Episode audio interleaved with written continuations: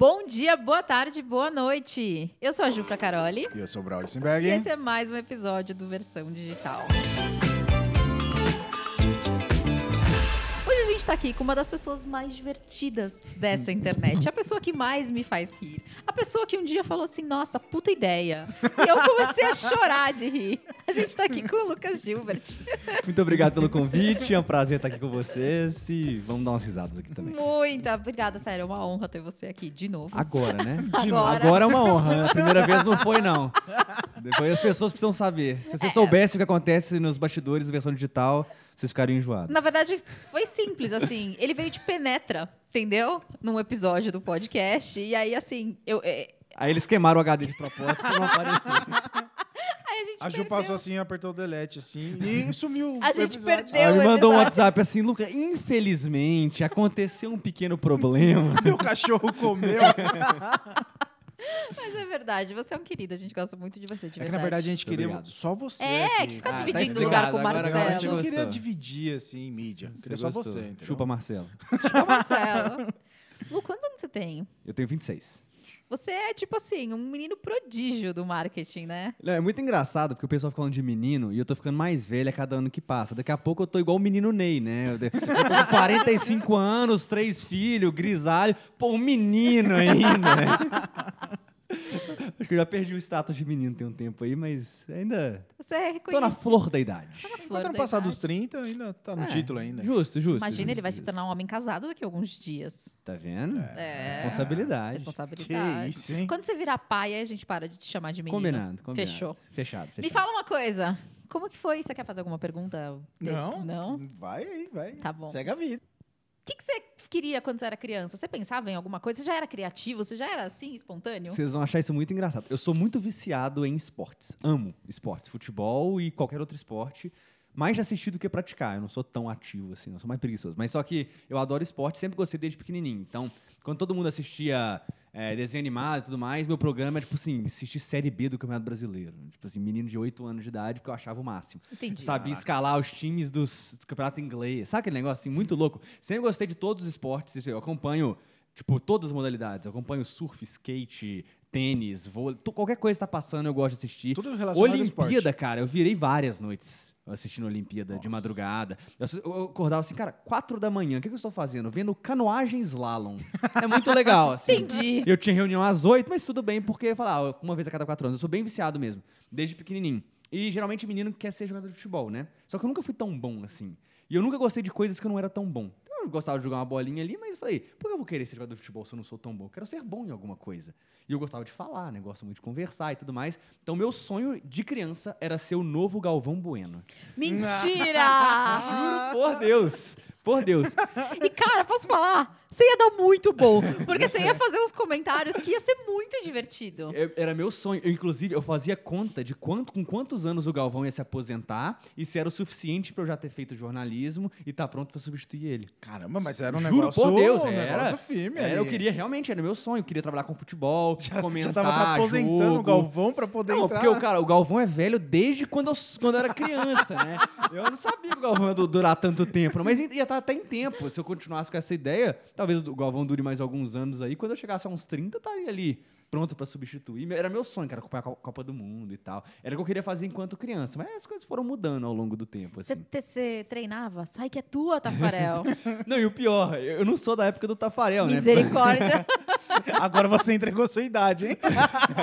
Chateada. Eu quando eu nasci, eu nasci um ano depois do Tetra, então eu não, eu não peguei o Tetra, né? Deus céu. E eu já tava lá. Ah, eu não quero nem falar sobre isso. Vamos pular. Inclusive, depois você conta aqui pra gente, aqui nos comentários de onde quer que você esteja, conta quantos anos você tinha na época do Tetra. Pra gente não se você sentir- não tinha nascido ainda. É. É, enfim. inclusive, eu fui concebido no Tetra, eu tenho essa teoria. Pra comemorar eu, o Tetra. Eu, eu nasci nove meses depois do Tetra. Faz sentido, não faz? Faz. Pode Seus ser. pais gostam de futebol? Ah, gosto, mas brasileiro ganhou a Copa do Mundo, não precisa gostar muito de futebol, não. É só, entendi, comemorar. É. Tá bom. É só um motivo só pra comemorar. Mas enfim, você queria ser o Galvão. E aí, como é que foi esse projeto? Eu queria ser o Galvão. E aí, é muito engraçado, porque tenho. Talvez vocês já ouviram falar do Abramo, né? O Abramo trabalha na Hotmart e tal. E o Abramo é marido da Gabi, que é minha sócia. Só que a Gabi, algum- algumas pessoas não sabem, a Gabi é minha prima também. Então, a Gabi é minha prima é a prima mais velha da família e eu nasci, ela conhece- me conhece desde neném, assim. E eles começaram a namorar, quando o Abraham e a Gabi começaram a namorar, eu tinha 12 anos de idade. E o, Gab, e o Abramo, o Gabi é ótimo, né? E o Abramo, e o Abramo é jornalista. E ele trabalhou com jornalismo esportivo antes de vir para o mercado digital e tudo mais. Ele era assessor de imprensa de jogador de futebol. E eu adorava, porque eu sou atleticano, né? Então ele trabalhava com jogadores do Atlético e falava bastidores. E eu achava o máximo, que eu chegava com meus coleguinhas na escola e tipo, nossa, eu sei quem o Atlético vai contratar e tudo mais. Era o máximo.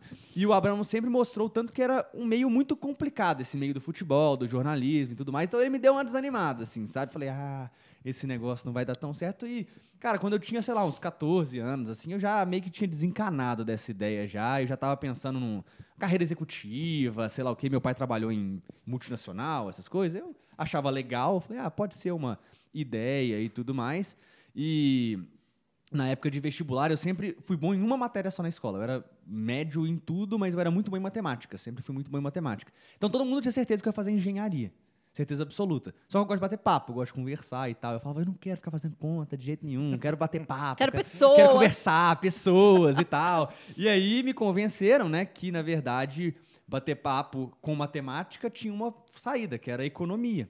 Porque economia é uma matéria, na verdade, é um curso de humanas, é considerado humanas, tem muita história e tal, só que tem muita matemática, tem cálculo e tal. Então eu falei, vou unir o útil ao agradável, fazer economia. Só que eu era muito nerd, muito nerd, muito nerd, sempre fui. E eu gostava de fazer uma parada que é nerdice extrema, sabe? É outlier da nerdice, que é simulação das Nações Unidas. Já ouviram falar disso? Não. Não. É, porque é nerd ao extremo. que- É basicamente o seguinte: a ONU, Nações Unidas, Tá. junta um bando de nerd da escola e simulam conferências da ONU, cada um representando um país. Então você precisa fazer a pesquisa e você representa como se você fosse um diplomata daquele país da ONU discutindo um assunto num conselho de segurança, numa OM- OMS, não importa. Sim, É nesse nível de nerd. É Eu- underground nerd. Não, eu achando que eu participar das Olimpíadas de Matemática era. Inclusive, inclu- eu, eu tenho medalha de Olimpíada de Matemática e eu sou, eu sou bicampeão brasileiro de astronomia e astronáutica. Porque ninguém participa, né? Só eu. Aí eu ganhei duas vezes. Eu não me conformo. É, mas, ah, mas é porque eu, eu sempre fui nerd competitivo. Então, tudo que tinha de Olimpíada, ganhava medalha, eu queria participar dessas paradas todas. E aí tinha esse negócio da simulação da ONU, que é nerd underground. É tipo, tem um nerd que joga joguinho de computador. Eu jogava RPG de mesa, de, de livro, dado de 20 lados. É esse nível de nerd, sabe? Entendi. Então, é, nessa época aí, eu fazia essas simulações e eu gostava, cara, sempre gostei de falar, né? Eu adoro dar uma palestra, essas coisas. E aí eu gostava, ficava lá argumentando a guerra de Israel e Palestina, essas viagens aí, né? Ficava lá argumentando que em 1943 aconteceu. Aí começa essas paradas. E a galera falou assim: não, você deveria fazer direito, porque direito tem muita argumentação. Ai, ledo engano, né? Quem, quem, quem acha isso? O jovem é sempre iludido, né? E aí o jovem aqui falou, vou fazer direito. Aí eu fiquei, economia ou direito? Aí meu pai me deu uma boa ideia. Falou, cara, entra na, faz os dois, um de manhã, um, de- um à- um à noite. É mentira. Juro, faz os dois, um de manhã e um à noite, vê qual que você gosta mais no primeiro período e continua. Só que eu achei os dois legais. Aí eu continuei os dois, aí eu formei nos dois. Aí eu Você fiz se formou É nos mentira. é dois? sério? É, eu fiz não direito e consigo. economia. Fiz economia de manhã e direito à noite.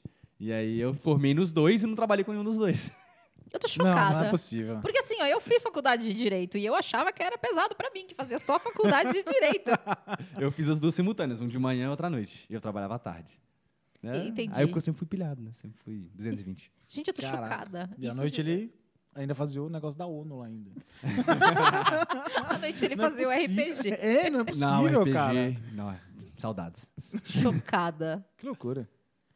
Não, não tem nem o que falar Eu mais. não sei, eu tô, mas vamos lá. Tudo bem. Beleza. Aí você fez duas faculdades simultaneamente, porque é normal, é natural as pessoas fazerem isso, né? Tranquilo. E aí, quando você se foi? O que, que, que aconteceu?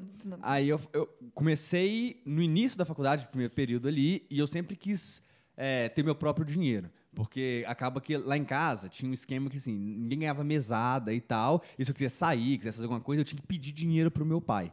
E eu odiava pedir dinheiro pro meu pai. É uma- é uma. Ainda mais que meu pai é pão duro pra caramba. Então eu virava assim, pai, eu vou comer um hambúrguer com os amigos, depois nós vamos numa festa, e depois eu vou dormir lá, a gente vai pra um clube, ele. 20 reais é o suficiente?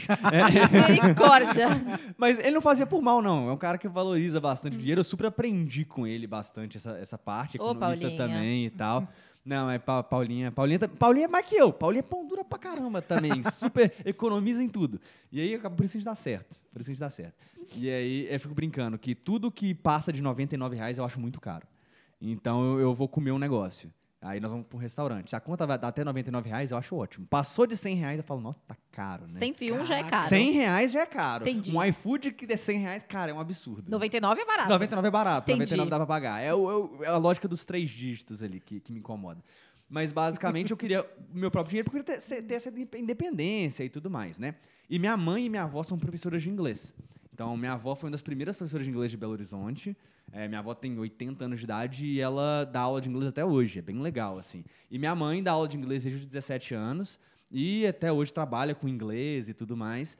E eu cresci dentro de sala de aula de inglês. Quando eu era pequeno, minha mãe não tinha é, onde me deixar, né? Eu tinha aula tarde, de manhã eu tinha que ficar com alguém. Não tinha babá, minha mãe dava aula particular de inglês e ela me levava nas aulas, na casa dos clientes, dos alunos e tudo mais. Só que para não ficar porrinhando ela lá, enchendo o saco da aula, ela me dava o livro e me colocava como um dos alunos da turma. Então eu tinha três, quatro aulas de inglês uma manhã antes de ir para a escolinha à tarde, né? Então eu cresci dentro de sala de aula, aquele negócio todo, fiz parte do ensino médio nos Estados Unidos. E aí eu falei, cara, o que eu sei fazer bem com 17 anos? Foi quando eu entrei na faculdade. Pô, inglês eu sei.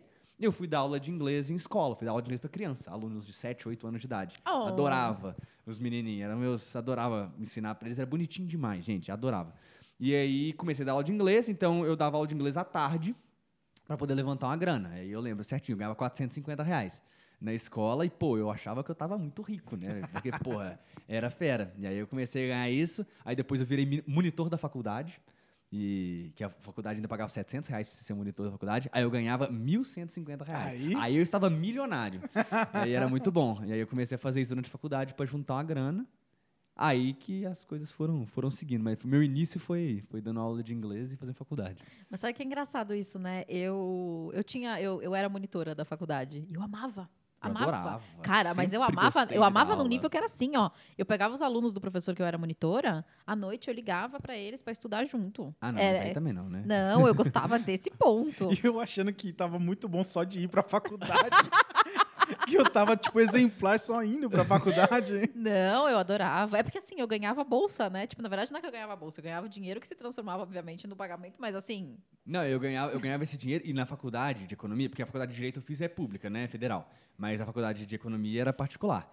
E aí eles tinham, e eu sou muito competitivo, né, pra caramba. E aí o melhor aluno da turma em nota ganhava tipo 50% de desconto na mensalidade, um negócio assim. E o segundo ganhava 30, eles iam fazendo progressivo até o quinto lugar, do primeiro ao quinto. Então, Bicho, era competição, era jogos vorazes. Era quem, quem tirava a maior nota ali, terminava, que era a nota global do semestre, né? E tinha que ficar ali entre os primeiros lugares para ganhar desconto na faculdade. você percebeu que assim, a gente vai ter que deixar sempre o Lucas ganhar.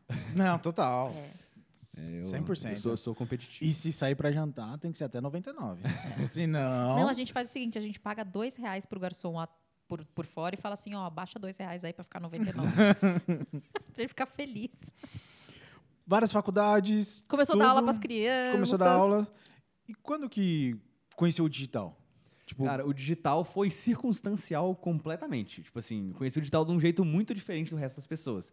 Porque eu parei de dar aula de inglês uma época para poder fazer estágio, né? Que na época eu queria ir para multinacional, aquele negócio todo. E eu fui trabalhar na Falcone, que é uma multinacional de, de consultoria e tudo mais. Fui fazer um projeto lá, fiquei um ano na Falcone e era pesado porque a gente trabalhava bastante em consultoria, eu fazia duas faculdades ao mesmo tempo.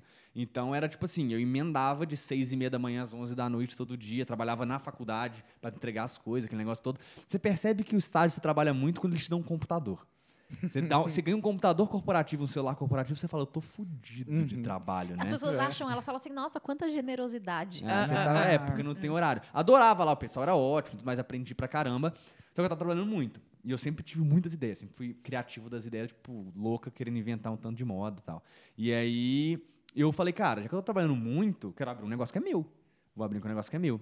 E aí eu, no meu auge da maturidade, aos 20 anos de idade, na época, quando eu tive essa ideia do meu primeiro negócio, eu falei, cara, o que, que vai ser meu primeiro negócio? Eu gosto de inglês, inglês eu conheço, e eu adoro viajar. Vou trabalhar com intercâmbio, que une ensino de inglês com viagem. Eu achava uma ótima ideia. Você ia com a bande... queria ir com a bandeirinha pra Disney? Não. Não, para Disney não, eu gostava de educação, então ia para aprender inglês.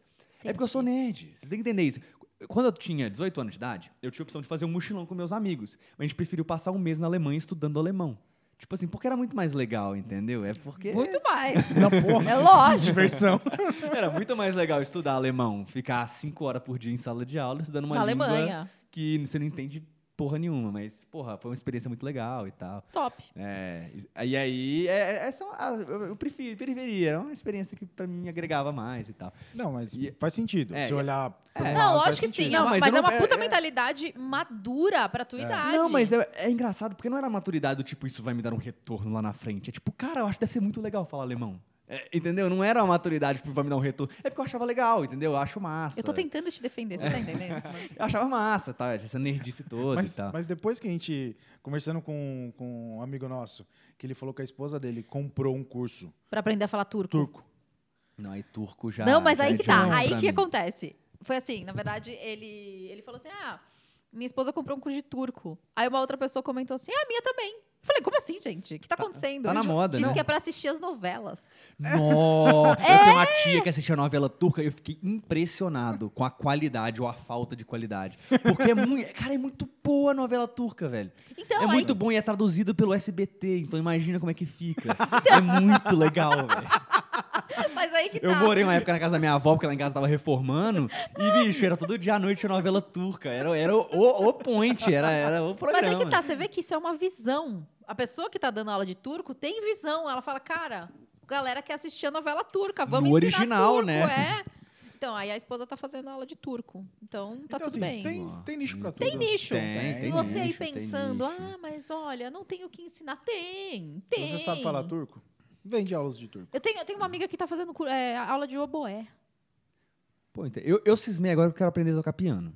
A piano é Eu- muito. eu- é, piano é muito. Eu é, cismei, então eu vou comprar um piano lá. Não, mas é por quê? Por que que eu cismei? Não é porque o piano é legal e é bonito. É porque eu descobri que tem um aplicativo que te ensina piano num formato gamificado, que é um joguinho. Tipo Smully, Eu fa- não é? É, chama, acho que Simply Piano, um negócio assim. Cara, é um joguinho. Eu falei, cara, é um joguinho que eu vou poder. Cara, sabe aqueles Duolingo da Ah, vida? Adora aquelas paradas, entendeu? Pô, é um joguinho que você aprende, o negócio Lá é vai legal eu pra querer baixar esse, Ah, esse não. aplicativo. Pô, muito massa. Mas eu vou é- comprar um piano lá pra casa agora. Mas aqui piano é muito comum. Você tem que tocar, tipo, coisas incomuns. Não, mas o piano... Aquele negócio que o Ross toca.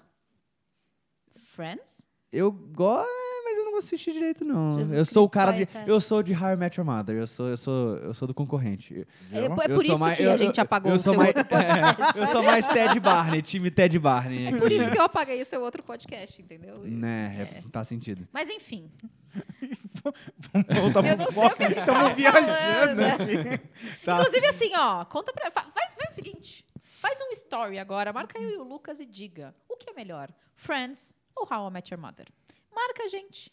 Vamos ver essa briga aí. É, Sabe essa que eu vou ganhar. hein? Não vai. não vai. É, Friends é todo mundo só saudosista. Ai, então, ah, bom. tá, do que, que a gente tá falando? pode- Intercâmbio. Vamos lá, vamos lá, vamos lá. Intercâmbio. Aí, o negócio é o seguinte. Existe a história mais longa e a história mais curta. Vocês vão escolher, mas basicamente é: fiz um negócio de intercâmbio, pensei num tanto de coisa louca e deu errado. Vocês querem que eu te conte a história Eu- rápida eu quero a ou a histó- história completa? A completa, é óbvio. Putz, então vamos lá. A história completa é basicamente o seguinte: é, resolvi abrir um negócio de intercâmbio. A primeira coisa que fui lá foi franquia de intercâmbio. Porque, pô, facilita bastante a vida, né? Tá tudo arrumado e tudo mais. Só que as grandes franquias eu não conseguia comprar por dois motivos. Primeiro, que era cara pra caralho uma franquia. Era tipo, sei lá, 300 mil reais uma franquia de intercâmbio.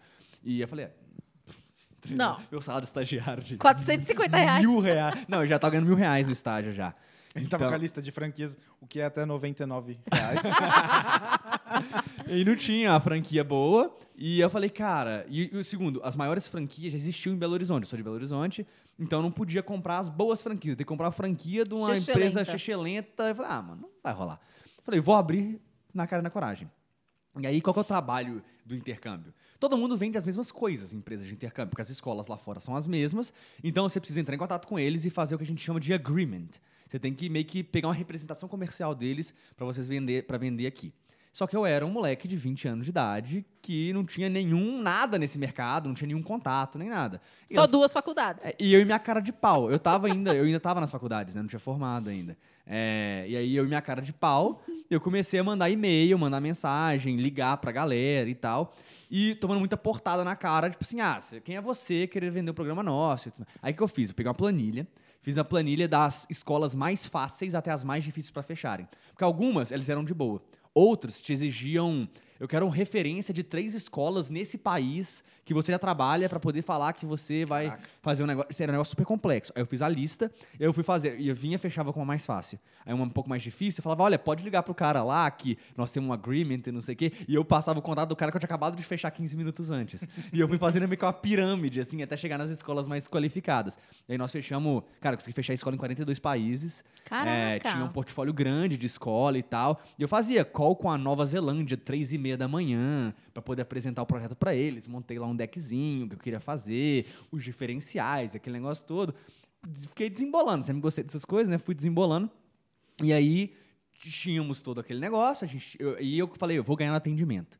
Porque as franquias, os, os franqueados não são bons vendedores. Então a parada é meio padronizada, o atendimento é meio blé. Já eu fui falar muita gente reclamando de atendimento, eu vou ganhar aqui no atendimento. Vou fazer um puta atendimento, montei um escritório, aquele negócio todo, fiz um negócio para receber a galera. E ótimo, até que eu descobri que minha pesquisa de mercado foi um pouco falha.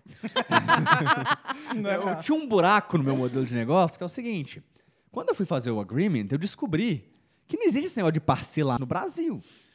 E eles precisavam do dinheiro inteiro do programa 30 dias antes do embarque do meu cliente. O problema é que ninguém olha o intercâmbio dois anos antes. No máximo ali um ano antes, quando é um high school, uma coisa maior assim e tal, mas geralmente para aprender inglês, você vai olhar seis meses antes, cinco meses antes, você fechar ali, pra você ir nas próximas férias, alguma coisa assim. Só que a galera queria parcelar, porque o brasileiro gosta de parcelar. Ama. O problema é, um, minha margem era pequena, então eu não podia aceitar cartão de crédito, porque o cartão comia minha margem. Porque eu tinha que receber o valor inteiro e repassar 90% para a escola lá fora. Então eu tinha um custo de câmbio, eu tinha um custo de cartão de crédito, então eu não aceitava cartão, e eu só podia dividir até o momento da sua viagem. Então é o seguinte, ah, vou viajar daqui a quatro meses. Eu, ótimo, consigo dividir para você em três vezes no cheque, que eu tenho que pagar 30 dias. Misericórdia. E, cara, era muito merda vender assim. Porque o cara, pô, mas a agência tal me divide 12 vezes no cartão sem, Sem juros. juros. Eu falei, é, mas. Eu não sou a tal. Eles têm. flu- Eu Eu, atendo, eu atendo bem, eu, te- eu te sirvo café. Que tem, cho- tem chocolatinho na outra agência, aqui tem chocolatinho. E, e- e aí, tipo, cara, consegui vender um pouco, um pouco. Eu eu fui aprendendo a vender aos poucos, aquele negócio todo. Eu falei, cara, isso não vai ser sustentável. Isso aí eu não vou conseguir ganhar dinheiro com essa porra. Tipo assim, é muito. Era muito difícil. Fora que o- foi uma época que o dólar começou já a dar uma escalada, porque era uma época de dólar dois e pouco e tal. E isso era 2015 e eu comecei a atuar de verdade em 16. E o povo já achava caro, né? Em 2016 começou o dólar 2,80, 3,20, tre- chegou a quase 4 reais, ou bateu 4 reais, não lembro exatamente na época, 16, 17, né? E, cara, começou a ficar muito caro os programas e fazer uma venda de 20, 25 mil reais, um menino de 20, 21 anos de idade te vendendo um negócio. Tipo assim, não era simples, eu tinha que me, me virar, me desdobrar pra conseguir vender, pra arrumar cliente, eu não entendia nada de marketing, sabia comprar lead. Cara, era boca a boca, meu amigo que você conhece fulano, era, era tipo, abrir o escritório e torcer pra alguém me ligar, era, né? Bonitinho. É, E não tinha muita... era um pouco difícil, né? Porque o jovem empreendedor não existia ainda, né? Era muito. As pessoas só acreditavam naquelas pessoas mais velhas, que É. elas que davam credibilidade. Tinha isso Então, bastante. você E eu não olhava- entendia nada de digital, cara. Nada, nada, nada. E eu não sabia nem que era uma possibilidade o digital. Até que eu falei, cara, isso vai dar errado. Eu preciso inovar no mercado de intercâmbio. Aí começa o Lucas com as ideias malucas, né? As ideias mirabolantes. Sempre tem. E eu falei, cara, eu vou fazer, olha essa ideia, uma micro franquia de intercâmbio. Porque é o seguinte, eu preciso aumentar meus pontos de venda, porque meu grande gargalo é lead comercial. Então, o que eu vou fazer? Eu vou criar um aplicativo que é uma agência, é o front-end de uma agência. Então tem todos os produtos, tem as combinações que podem ser feitas e tal. A parte comercial está no aplicativo. A pessoa faz um pedido e cai no meu back-office, e meu back-office processa direto com a escola. A gente faz essa parte de trás. Eu vou vender essa micro franquia no celular para professores de idioma particular. E professores de faculdade e tudo mais, porque esses caras estão aqui toda na aula de inglês para ser particular. Tô com meus dois alunos. Ah, quero fazer intercâmbio, minha prima vai fazer intercâmbio. Cara, você quer comprar aqui comigo o programa de intercâmbio? Eu tenho um preço legal, você confia em mim, eu estou espalhado no Brasil inteiro, porque esses professores, muitas vezes, eles não ganham tão bem. E é uma renda extra pro cara e tal, dá zero trabalho, ele só faz os filtros inteligentes Você lá. criou um programa de afiliados. É, como se fosse um programa de afiliados de intercâmbio. Essa que era a ideia. E aí, só que eu não tinha nem grana, nem recurso, nem tecnologia pra fazer a parada, né? Só ia Eu fazer. só, só tive a Só ideia. tive ideia. Aí eu meti um PowerPoint criei a lógica do negócio e tudo mais. Meu pai conhecia uns caras, eu pedi a ponte, é um cara que já trabalhou com meu pai há um tempo atrás e tal, que tinha interesse em investir em startup, essas coisas. Fui apresentar para esse cara, esse cara é dono de uma no escritório de advocacia, que, cara, meu amigo até hoje, gente boa pra caramba, ele adorou a parada, que eu compro esse negócio aí, eu quero participar. Consegui captar três investidores pro negócio e em vez de eles me darem dinheiro, eles me deram trabalho, né? trocaram por trabalho um pedaço do, do negócio, né? Então meio que de 30% do negócio para por trabalho, então era uma empresa de desenvolvimento de software para desenvolver o aplicativo, uma empresa de um, um escritório de advocacia para desenvolver a parte documental e jurídica dessas micro franquias. Era um modelo jurídico muito fera, era muito legal o negócio. E do outro lado, um cara de marketing e vídeo um cara que ia fazer lançamento, um cara que ia fazer a parte digital, que aí eu já comecei a entender que esse digital era interessante. Quantos anos você tinha na época? 21. 21. Mas aí, alguém te indicou a questão do digital ou você estava Não, não, eu tava. Eu falei, eu não sabia que era digital, eu sabia que precisava de marketing, eu sabia que precisava atingir esses professores de alguma forma, poder Entendi. vender as franquias para eles. Não sabia como. E aí me venderam que esse cara sabia, né? E aí, beleza, começamos esse projeto, desenvolvimento jurídico e marketing. E eu fui, eu gosto de aparecer, negócio de falar, essas coisas, eu fui ser a cara do negócio. Aí eu criei um canal no YouTube. Pra falar de intercâmbio. Inclusive, você for no meu canal do YouTube. Ah, eu vou com certeza. Os primeiros vídeos é tipo meus intercâmbios. Qual é a diferença entre a host family e não sei o quê? Ah, Os primeiros vídeos do meu canal são esses. É, inclusive, vou ressuscitar esse canal agora. Tô no, tá no planejamento. Vou contar pra vocês mais pra frente. Mas vamos lá. Aí criei com os primeiros vídeos no YouTube, aquele negócio todo. Comecei a pensar e comecei a fazer essa parte de marketing e tal. Esse cara era um, um videomaker muito bom. Comecei a gravar pro YouTube meus primeiros vídeos, aquele negócio todo, e ele me apresentou um tal de Érico Rocha, que ele tinha tava estudando, fórmula de lançamento. Eu falei, "Véi, que porra é essa, né? E eu sempre gostei, todos os trabalhos que eu já tinha feito, empre- o que eu mais gostei era dar aula para as crianças. Sempre gostei de dar aula, sala de aula também no, né, monitor da faculdade, aquele negócio todo. Eu sentia falta. E eu, cara, ser professor é uma parada que super eu gostaria de fazer. Adoro dar aula, adoro falar. Só que na minha cabeça você tinha duas opções. Ou você era professor ou você ganhava dinheiro. Não tinha como ser as duas coisas ao mesmo tempo. E aí ele me mandou o negócio do Érico. Falou, ah, pra você dar uma olhada aqui também, que nós vamos desenvolver em cima disso e tal. Eu comecei a dar uma estudada e eu descobri o Mairo. E na época o Mairo tinha feito o primeiro sete dígitos do Brasil. Eu acho, ninguém tinha feito sete dígitos ainda. Não sei como é que foi. Ou foi o primeiro oito dígitos, não lembro. Acho que Mas foi o primeiro sete. é, não sei. Só sei que foi um negócio assim, era muito dinheiro. E na minha cabeça, que ganha, do estagiário ganhava mil reais e tal, eu olhei e falei, caralho, o cara dá aula de inglês e tá ganhando esse tanto de dinheiro. Eu dou aula de inglês. Eu vou ganhar. E na minha- Logo, eu e na- posso ganhar isso. Competitivo Não, que sou, eu vou ganhar Não, mais e aí, que ele. E aí vem o iludido e fala, eu falo inglês melhor que esse cara. Pô, morei nos Estados Unidos, pronúncia aqui me confundem com americano, pô, que Inglês isso. ativo. Não, eu vou, vou deitar e rolar em cima desse cara. Pouco, o cara pouco iludido, né? Achava que era falar inglês bem. Aquele. eu- nossa, tem muito especialista que eu converso que é assim. Pô, mas eu tenho um doutorado e não sei o que, eu sou muito foda. Tal cara que faz milhões, ele é tão raso. Eu falo, é, se fosse só isso. Se fosse eu isso. já tava milionário com inglês, ó, ó, há muito tempo. Isso é triste, né? As pessoas, elas acham, infelizmente, e eu acho que isso é ruim, né? Porque assim, não é só a sua capacidade que conta, infelizmente, né? Muito mais que isso. É, na verdade, o que mais conta é, na verdade, você se vender. você saber se vender. É, você tem que saber se vender, não em questão de conteúdo. Porque não adianta você ser pós-graduado, doutorado e você não saber se vender. Ninguém vai saber que você É, isso, as sabe pessoas tudo têm que aquilo saber ali. que você é bom, senão não Sim. adianta você ser só bom, não adianta você pregar o diploma no- na parede do seu escritório, né? É, não adianta você abrir uma lojinha e não anunciar pra ninguém que você abriu aquela loja. Ninguém vai saber que tem uma loja ali. Então, Putz, assim, eu lembrei de uma história, só preciso contar porque essa história é muito Conta, boa. conta, conta. Eu morei em Gramado, né? E aí, eu sempre fui a louca da pizza. É comida, né? Um troço difícil. e o que, que acontece? As pizzas em Gramado, eu não gostava. Tipo assim, era grossa, não tinha molho de tomate, gente. Quem não bota molho de tomate na pizza, enfim.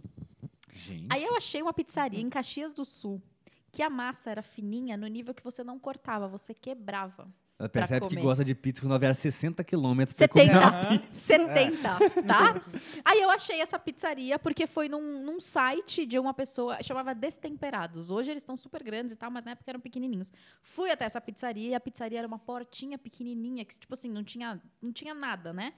Aí fui lá tal, aí o cara perguntou, o dono, né? Ele falou assim: como que você me encontrou? Eu falei assim: ah, eu li no Temperados. Ele falou assim: ah, não, a gente não faz publicidade, a gente não avisa ninguém que a gente existe, porque a gente quer só indicação. E a pizzaria sempre cheia. Mas muito boa. Inclusive, eu vou tentar lembrar depois o nome, se você quiser, me manda um direct que eu vou tentar. Melhor pizza, sério, muito boa. Vou pra lá, vou pra lá só pra poder visitar a pizzaria. Me leva junto.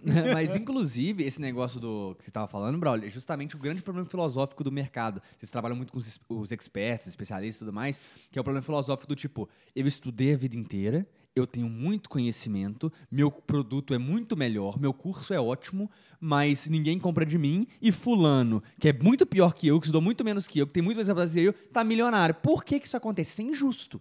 Essa sensação de injustiça que a gente chama de problema filosófico na COP, né? É. essa sensação de justiça. E aí você fala, cara, mas é porque não é isso que vende.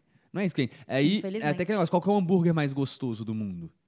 Na minha opinião, é um, da do Braulio é outro. Qual é o seu, o seu hambúrguer tipo, preferido? não sei. Inclusive, eu fui um, um lá em Nova York e falaram que era o melhor do mundo, Shake né? Shack. Não, tem um lá que chama Pizza Loves Emily, que eu chamo o lugar. Não conheço. É, e falam que é o melhor hambúrguer do mundo e tal. Realmente é muito bom. Amor, a gente vai ter que ir lá provar. Mas, Agora? mas aí, basicamente, ah, porque essa é a lógica. Porque você pode. Todo mundo vai ter uma resposta aqui do melhor hambúrguer do mundo. Mas provavelmente ninguém vai responder McDonald's. Só que o McDonald's é o hambúrguer mais vendido do mundo. Por quê? Porque não é o melhor, que é o mais vendido, né? Só pra entender né, essa lógica. A mesma coisa do curso. Não é porque você é um puta especialista e entende muito que você vai ser o mais vendido por, por causa disso. Então você tem que mostrar pros outros que você realmente é o melhor. Você tá querendo dizer que você é melhor que o Mairo Vergara. Não, não, não. Olha só, hein? Sou muito fã do Mairo, ótima metodologia. Eu ganho na pronúncia. eu ganho na pronúncia. Mas, não, aí voltando, voltando pra história. Fiz essa venda toda, só que aí, quem já trabalhou com tecnologia sabe como é que é dev, como é que é desenvolvedor, como é que é programação e tal. E essa empresa, eles não, receberam dinheiro para poder estar com a gente, né? Até a gente fez até um adiantamento para eles de uma grana e tal, para conseguir rodar o projeto e tal. Mas não era um projeto que, que eles pegavam de fábrica de software e tal. Então começou, já que eles eram sócios e tal, eles come, ele come- começou basicamente eles deixaram de escanteio. Tipo assim, tô precisando de grana para rodar a empresa, eles pegavam outros projetos, passavam na frente, que eles não recebiam da gente era equity, deixava por último, e as coisas começaram a atrasar, a linguagem começou a ficar defasada, o aplicativo começou a ficar muito grande, e começou um tanto de coisa acontecendo, e começou a demorar muito para lançar. E você já sabe, negócio que demora demais para lançar vai dar errado. Fato. Sim. O negócio jurídico, o modelo jurídico ficou pronto, ficou bem legal, só que aí o cara do marketing, ele virou e falou assim, cara, tá demorando muito, eu tô precisando de ganhar uma grana, a empresa da minha cidade me, me chamou para ser diretor de marketing lá, Tchau. se der uma proposta boa, não consigo mais ficar, um abraço. Tchau. E aí, fiquei olhando para um lado, olhando para o outro, e falei, preciso aprender marketing, porque senão não lanço meu aplicativo, né? Beleza. Nesse meio tempo, aí eu comecei a maratonar o Érico. Vi tipo, todos os vídeos do YouTube dele, tipo, todos, todos, todos. Tava morando com minha avó na época, porque minha casa tava reformando e tal. Comecei a, tipo, maratonar de madrugada, assim, e tal. Fiquei tempasso vendo todos os vídeos do Érico, era viciado mesmo. Falei, é, isso aqui é o negócio, isso aqui faz muito sentido. Isso aqui é muito é o futuro, isso aqui. E a galera achava que eu tava ficando doido, né? Mas era o futuro do negócio. E era uma época que meio que esse negócio de, do Érico, do Fórmula, mas era um negócio meio underground, sabe? Era- muita gente falava, não, isso é picaretagem, é, que esse negócio de... Não era nem 6 em 7 na época, né? Era um ano de venda em 7 dias. Esse negócio, pô, é bom demais pra ser verdade. E a galera meio que tinha muitos haters e tal. E eu, eu achei que aquilo ali fez muito sentido. Fez muito sentido pra mim e tal. Falei, quero aprender isso, quero aprender isso, quero aprender isso. E aí, eu fui e peguei, eu tinha ganhado um, aí, por causa do intercâmbio, eu tinha levado um, um grupo de criança pra fora pra viajar, deu um tanto de merda, esse é um outro caso, e eu processei a companhia aérea, porque nós ficamos presos uma semana em Miami com 12 crianças, e aí, é, tem história, bicho. Não, mas, resume essa, porque eu tô curiosa. Mas basicamente eu ganhei um dinheiro no processo com a companhia aérea e comprei o Fórmula com o dinheiro. Mas essa história, eu fazia um grupo por ano de crianças... Aí sim você vai com a bandeirinha. É, só Ah que lá. em vez de ser pra Disney, eu levava eles pra estudar inglês durante duas semanas, num acampamento. Ai, então tadinho das tinha aulas, aulas pela manhã e um tanto de atividade. Cara, é divertidíssimo. Era um acampamento de estrangeiros. E aí a gente, a gente fez esse programa duas vezes. A gente fez uma vez pra Boston em 16 e uma vez pra Toronto em 17. E eu era o guia. Eu era o guia, ia lá, ah, guia, aquele negócio todo. E aí acabou que no primeiro, foi o primeiro, cara, o primeiro, em 2016. é, a primeira experiência. E eu fechei com tanto, cara, filho de juiz, desembargador, advogado, promotor, só meio jurídico, assim, eram 12 crianças, eu acho, ou 10 crianças, não sei. Era tipo 10, 10 a 12 crianças e, tipo, 8 era filho de alguém muito importante do meio jurídico. Ou seja, se eu fizesse merda, eu tava processado até o último fio de cabelo, né? E basicamente a gente foi pra Boston, deu tudo certo. Quando a gente tava voltando, teve algum problema com a aeronave. A gente ia fazer Boston, Miami, Miami, São Paulo. E deu problema na aeronave em Boston, deu seis horas de atraso. E aí a gente pegou, quando a gente chegou em Miami, a gente perdeu o voo pra, pra São Paulo. A gente tinha chegado atrasado. E era à noite o voo. E basicamente era a abertura das Olimpíadas do Rio. Era a mesma, mesma semana da abertura das Olimpíadas do Rio em 2016. Não tinha voo dos Estados Unidos pro Brasil. Não tinha. E tinha voo, mas com uma cadeira vazia, duas cadeiras vazias. Só que eu tinha 10 ou 12 crianças de 12, 13 anos de idade. Como é que eu mando um moleque de 12 anos sozinho? Sozinho! Vai indo nesse primeiro Vai, aí. vai lá. Vai. E o pior, o voo era pra São Paulo, a gente de Belo Horizonte, então eu tinha que fazer a escala ainda. Ok, te encontro em Guarulhos daqui a três dias, né? Meu Vai, vai embora. Deus! E aí, cara, e os caras não queriam me dar, tipo, nem um centavo pra poder pagar hotel pros meninos, pra pagar comida. Por quê? Porque eles queriam enfiar lá em mim, me entubar, que era é, desastre natural. E na regra americana, se acontece um atraso de voo, um cancelamento por força maior da natureza e tudo mais, eles não são obrigados a pagar. E tava tendo, na, na- naquela época, uma tromba d'água na região de Nova York. E como cancelou em Boston, e é perto, eles acharam, eles falaram, não, cara, foi a tromba d'água que impediu, Ah, que e não sei o grande, quê, e tal. Só que eu já tinha meio que pegado e gravado a mulher do balcão em Boston falando que era problema mecânico. Falei, ó, já me falaram aqui, eu tô com o nome da mulher e tal. Fui todo precavido, né? Bom Peguei menino. lá, não sei o quê. Aí o cara, não, vou olhar aqui, no final das contas. Cara, é, atrasou o voo, 10 horas da noite, a gente chegou em 9 e pouco da noite, chegamos em Miami. é, per- perdemos o voo, que o voo sai às 9, perdemos. Vamos entrar na fila pra conseguir pegar hotel, essas coisas todas, né? Eu consegui o voucher do hotel 8 e meia da manhã, pra vocês terem uma ideia. Mentira. Eu fiquei E, a- e- e as 12 crianças? dormindo no saguão, assim, ó. Com mochilinha e tal. Eu fiquei quase 12 horas em pé, brigando com todas as pessoas da companhia aérea pra me darem. E, eles, e aí, pra remarcar o voo, primeira coisa, né? Não tava conseguindo nem remarcar o voo. E segundo, pra me darem comida e hotel, pra levar, os, pra levar os, meninos, os meninos e tal. Eles já tinham torrado a grana toda durante a viagem, duas semanas fora de casa. E eles lá. E aí, o que acontece? O, acabou que demorei 12 horas, consegui remarcar, isso era domingo. Eu consegui ser atendido de manhã na segunda e eles conseguiram marcar nosso voo só pra sábado à noite. mentira. Nossa. É, e aí eles só deram um dia de hotel e um dia de comida, de voucher. E aí? E aí eu falei, cara, vou ficar aqui uma semana, como é que eu faço? Cada dia um. Aí eles, eles falaram, cara, você tem que voltar aqui todo dia e, tipo, pedir outro dia, só pode te dar um dia. E aí eu tinha que acordar, tipo, 5 horas da manhã, deixava os meninos dormindo, é, ia pro aeroporto, ficava umas 3 horas na fila, quebrava o pau com alguém novo, porque ninguém sabia meu caso, cada dia era um atendente diferente, tinha que brigar com a galera umas 3 horas lá, até me darem mais um dia de hotel, mais um dia de comida. E aí eu fiquei fazendo isso durante uma semana, só que tinha que distrair os meninos, não ia deixar eles num hotel lá, né? Aí nós alugamos uma van, né? E foi muito engraçado, porque como era minha primeira viagem, eu tava um pouco inseguro, eu levei minha mãe de assistente.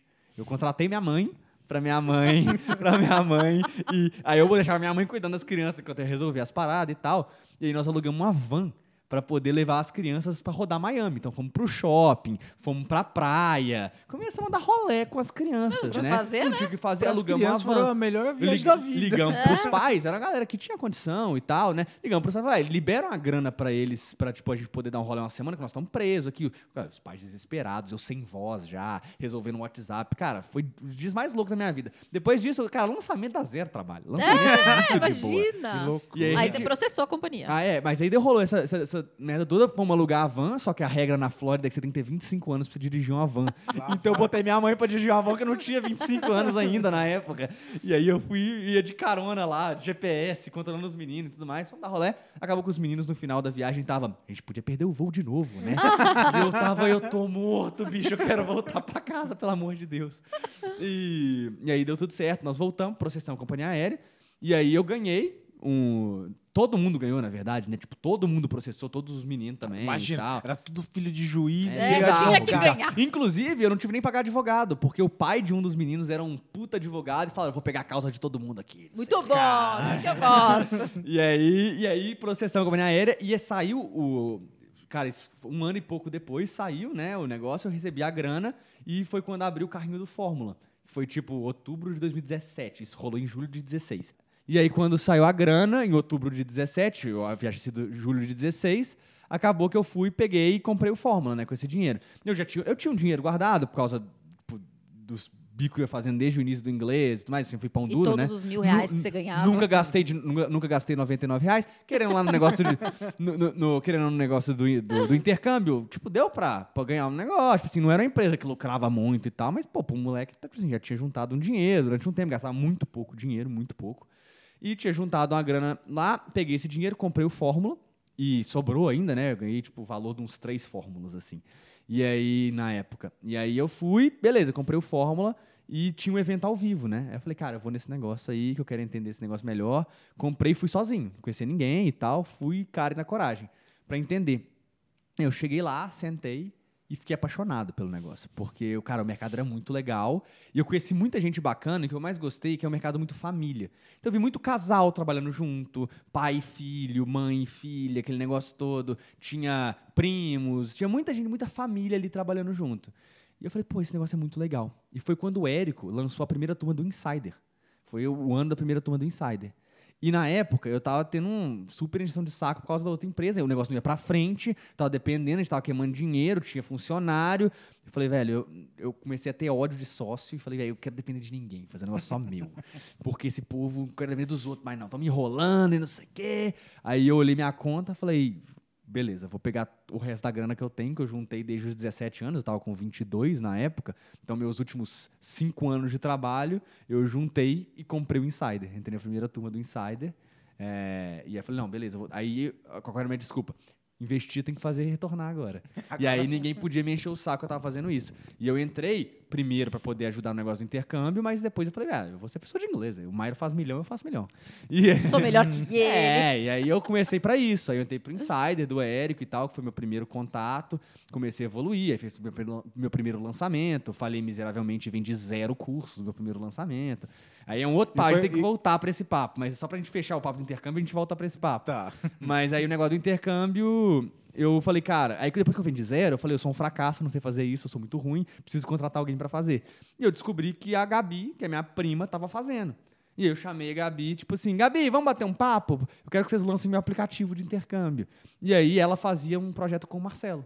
É, e aí ela me apresentou o Marcelo, que é são meus dois sócios hoje, e para poder fazer um negócio de intercâmbio. Eles foram na reunião no, no, escritório de advocacia dos meus investidores e tal. Eles falaram, mas que bosta esse programa, esse projeto, projeto merda. Eu assim, nem quero mexer com essa parada. Mas eu, tava, eu comecei a produzir conteúdo de inglês, né? Na época eu tava com 6 mil seguidores, alguma coisa assim, de inglês. E aí eles falaram, pô, esse projeto é legal. E aí eles começaram a conversar sobre o projeto de inglês e tudo mais, e isso aí evoluiu para uma parceria, daí surgiu a Viking, aí a gente vai contar esse caso daqui a pouco. Mas aí, meio que eu matei o projeto de intercâmbio. Tava demorando muito, tava uma chatice danada. Eu comecei a gostar do negócio de inglês, achei que ia ficar rico igual o Mairo. E aí eu falei, foda-se o intercâmbio. Falei pros investidores, falei assim, demorou muito, grande abraço, vou fazer meus trem e vou embora. E aí acabou, fechei a empresa. Entendi. Que loucura. Deixa eu te falar uma coisa. Eu gostei muito que eu gostei. Veja gostei bem. muito que você fechou a empresa, quebrou. Não, eu ia falar isso. Eu gostei muito que você não vendeu nada, mas não é que eu gostei muito que você não vendeu nada, mas eu gostei muito que você trouxe essa informação, porque acontece, né? E assim, não só acontece de tipo, primeiro lançamento a pessoa não não vender nada, como pode ser que ela entenda que ela precisa de ajuda. Eu falo sempre para os meus alunos, se você quiser, você consegue sim fazer sozinho. Mas às vezes você precisa, você quer ajuda, né? Você quer ir mais rápido. Porque eu tenho certeza que se você tivesse sozinho, você ia conseguir fazer acontecer. Só que ia demorar mais tempo do que com ajuda. Como é que foi? Conta aí pra, pra gente essa história. Não, foi loucura. Tipo assim, é, isso é com certeza. Quando você eu, eu, só, eu falo que eu só virei sócio da, do Marcelo da Gabi porque eu meio que comprei um atalho. Porque eu não teria evoluído tão rápido para eles toparem de me pegar de sócio, porque eles já eles estavam no mercado há mais tempo que eu, eles já tinham faturado, eu tinha vendido zero, aquele negócio todo. E eu tava muito pilhado, porque eu saí do, do, do Fórmula, né, ao vivo, que foi tipo em novembro, final de novembro, início de dezembro. Falei, vou lançar vou lançar, lançar meu curso de inglês. Esse negócio de semente é bom que não precisa ter produto pronto. Vou fazer esse negócio aqui. E eu sempre fui do vamos ver. Eu sou zero processual, zero organizado. É tipo, bora fazer, bora fazer. E aí eu escolhi uma data muito boa para abrir carrinho no semente, que era 2 de janeiro. Entendi. Nossa, sensacional. Comprando, comprei lead no Natal e no Réveillon. E detalhe, 2 de janeiro era uma sexta-feira. É, tipo né? É, eu não lembro que dia que era, mas é, foi muito aleatório. E eu não sabia fazer nada. E eu comecei a estudar do zero ali, fazer o curso, aprendendo, estudando, executando tudo ao mesmo tempo. Aí eu criei conta no Facebook Ads, comecei a comprar lead e tal. Tinha um, um restinho da grana ali para poder comprar os leads. E comecei, acho que consegui capturar uns quase mil leads para esse primeiro lançamento e Rico. tal. Rico. É, na época era bem mais barato, né? Mas quase mil leads para esse primeiro lançamento. Gastou, tipo, 50 centavos para comprar mil leads, né? É, foi, oh, foi quase. Vocês vão ver como é que foi o segundo lançamento, só pra vocês terem ideia de, de valores. Cara, eu não sei quanto que eu gastei, Mas sei lá, foi mil reais, mais ou menos, mil e poucos reais. Foi quase um, um, um real ali, de mais ou menos. Eu tinha um criativo de imagem, que era a minha carinha, que eu fiz no Canva, e escrito do lado assim: Você disse aula gratuita de inglês? Muito Esse bom. era meu É que é criativo. muito bom esse criativo. Esse era meu criativo. Depois eu vou até achar e mandar pra vocês. Cara, era genial esse criativo. E aí, só capturava só com ele. Não sabia que tinha que ter vários criativos. Não fazia sentido. Eu fiz um, tava ótimo. Eu mesmo fiz o tráfego. Eu não tinha conteúdo ainda, não tinha feito nenhum conteúdo. Eu tinha zero seguidores, ninguém me conhecia. Só público frio. E aí fiz uma landing page ali, lero lero. Fui, peguei um MailChimp, pluguei, estudei como é que fazia isso. Beleza, bora fazer. Todo dia eu entrava lá na campanha, olhava se estava bom, se estava ruim, torcia, porque eu não sabia como é que otimizava mesmo. E aí eu ficava, pô, hoje tá legal, hoje não tá e tal. Vamos, vai Facebook e tal. E ficava olhando meio chimp lá, o tanto de lead que subia. Eu achava massa. Pô, tá aumentando os numerozinhos. Olhava os e-mails, falava, são pessoas mesmo. Não é 1, 2, 3 de Oliveira 4, arroba Gmail, era uma parada de verdade e tal. E aí fiquei super animado. E eu nem sabia que existia taxa de conversão. E na minha cabeça é o seguinte, cara.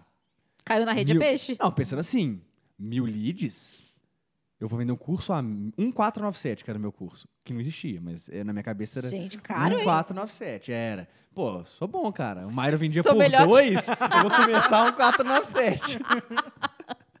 e aí era um 497. Eu pensei, cara, são mil leads, um 497, eu preciso de umas 70 vendas pra fazer 6 em 7, 100 mil. Cara, 70 vendas em mil, Uma moleza, fi. Tá garantido, garantido. E aí fui, fui fazer minha live, dia 2 de janeiro.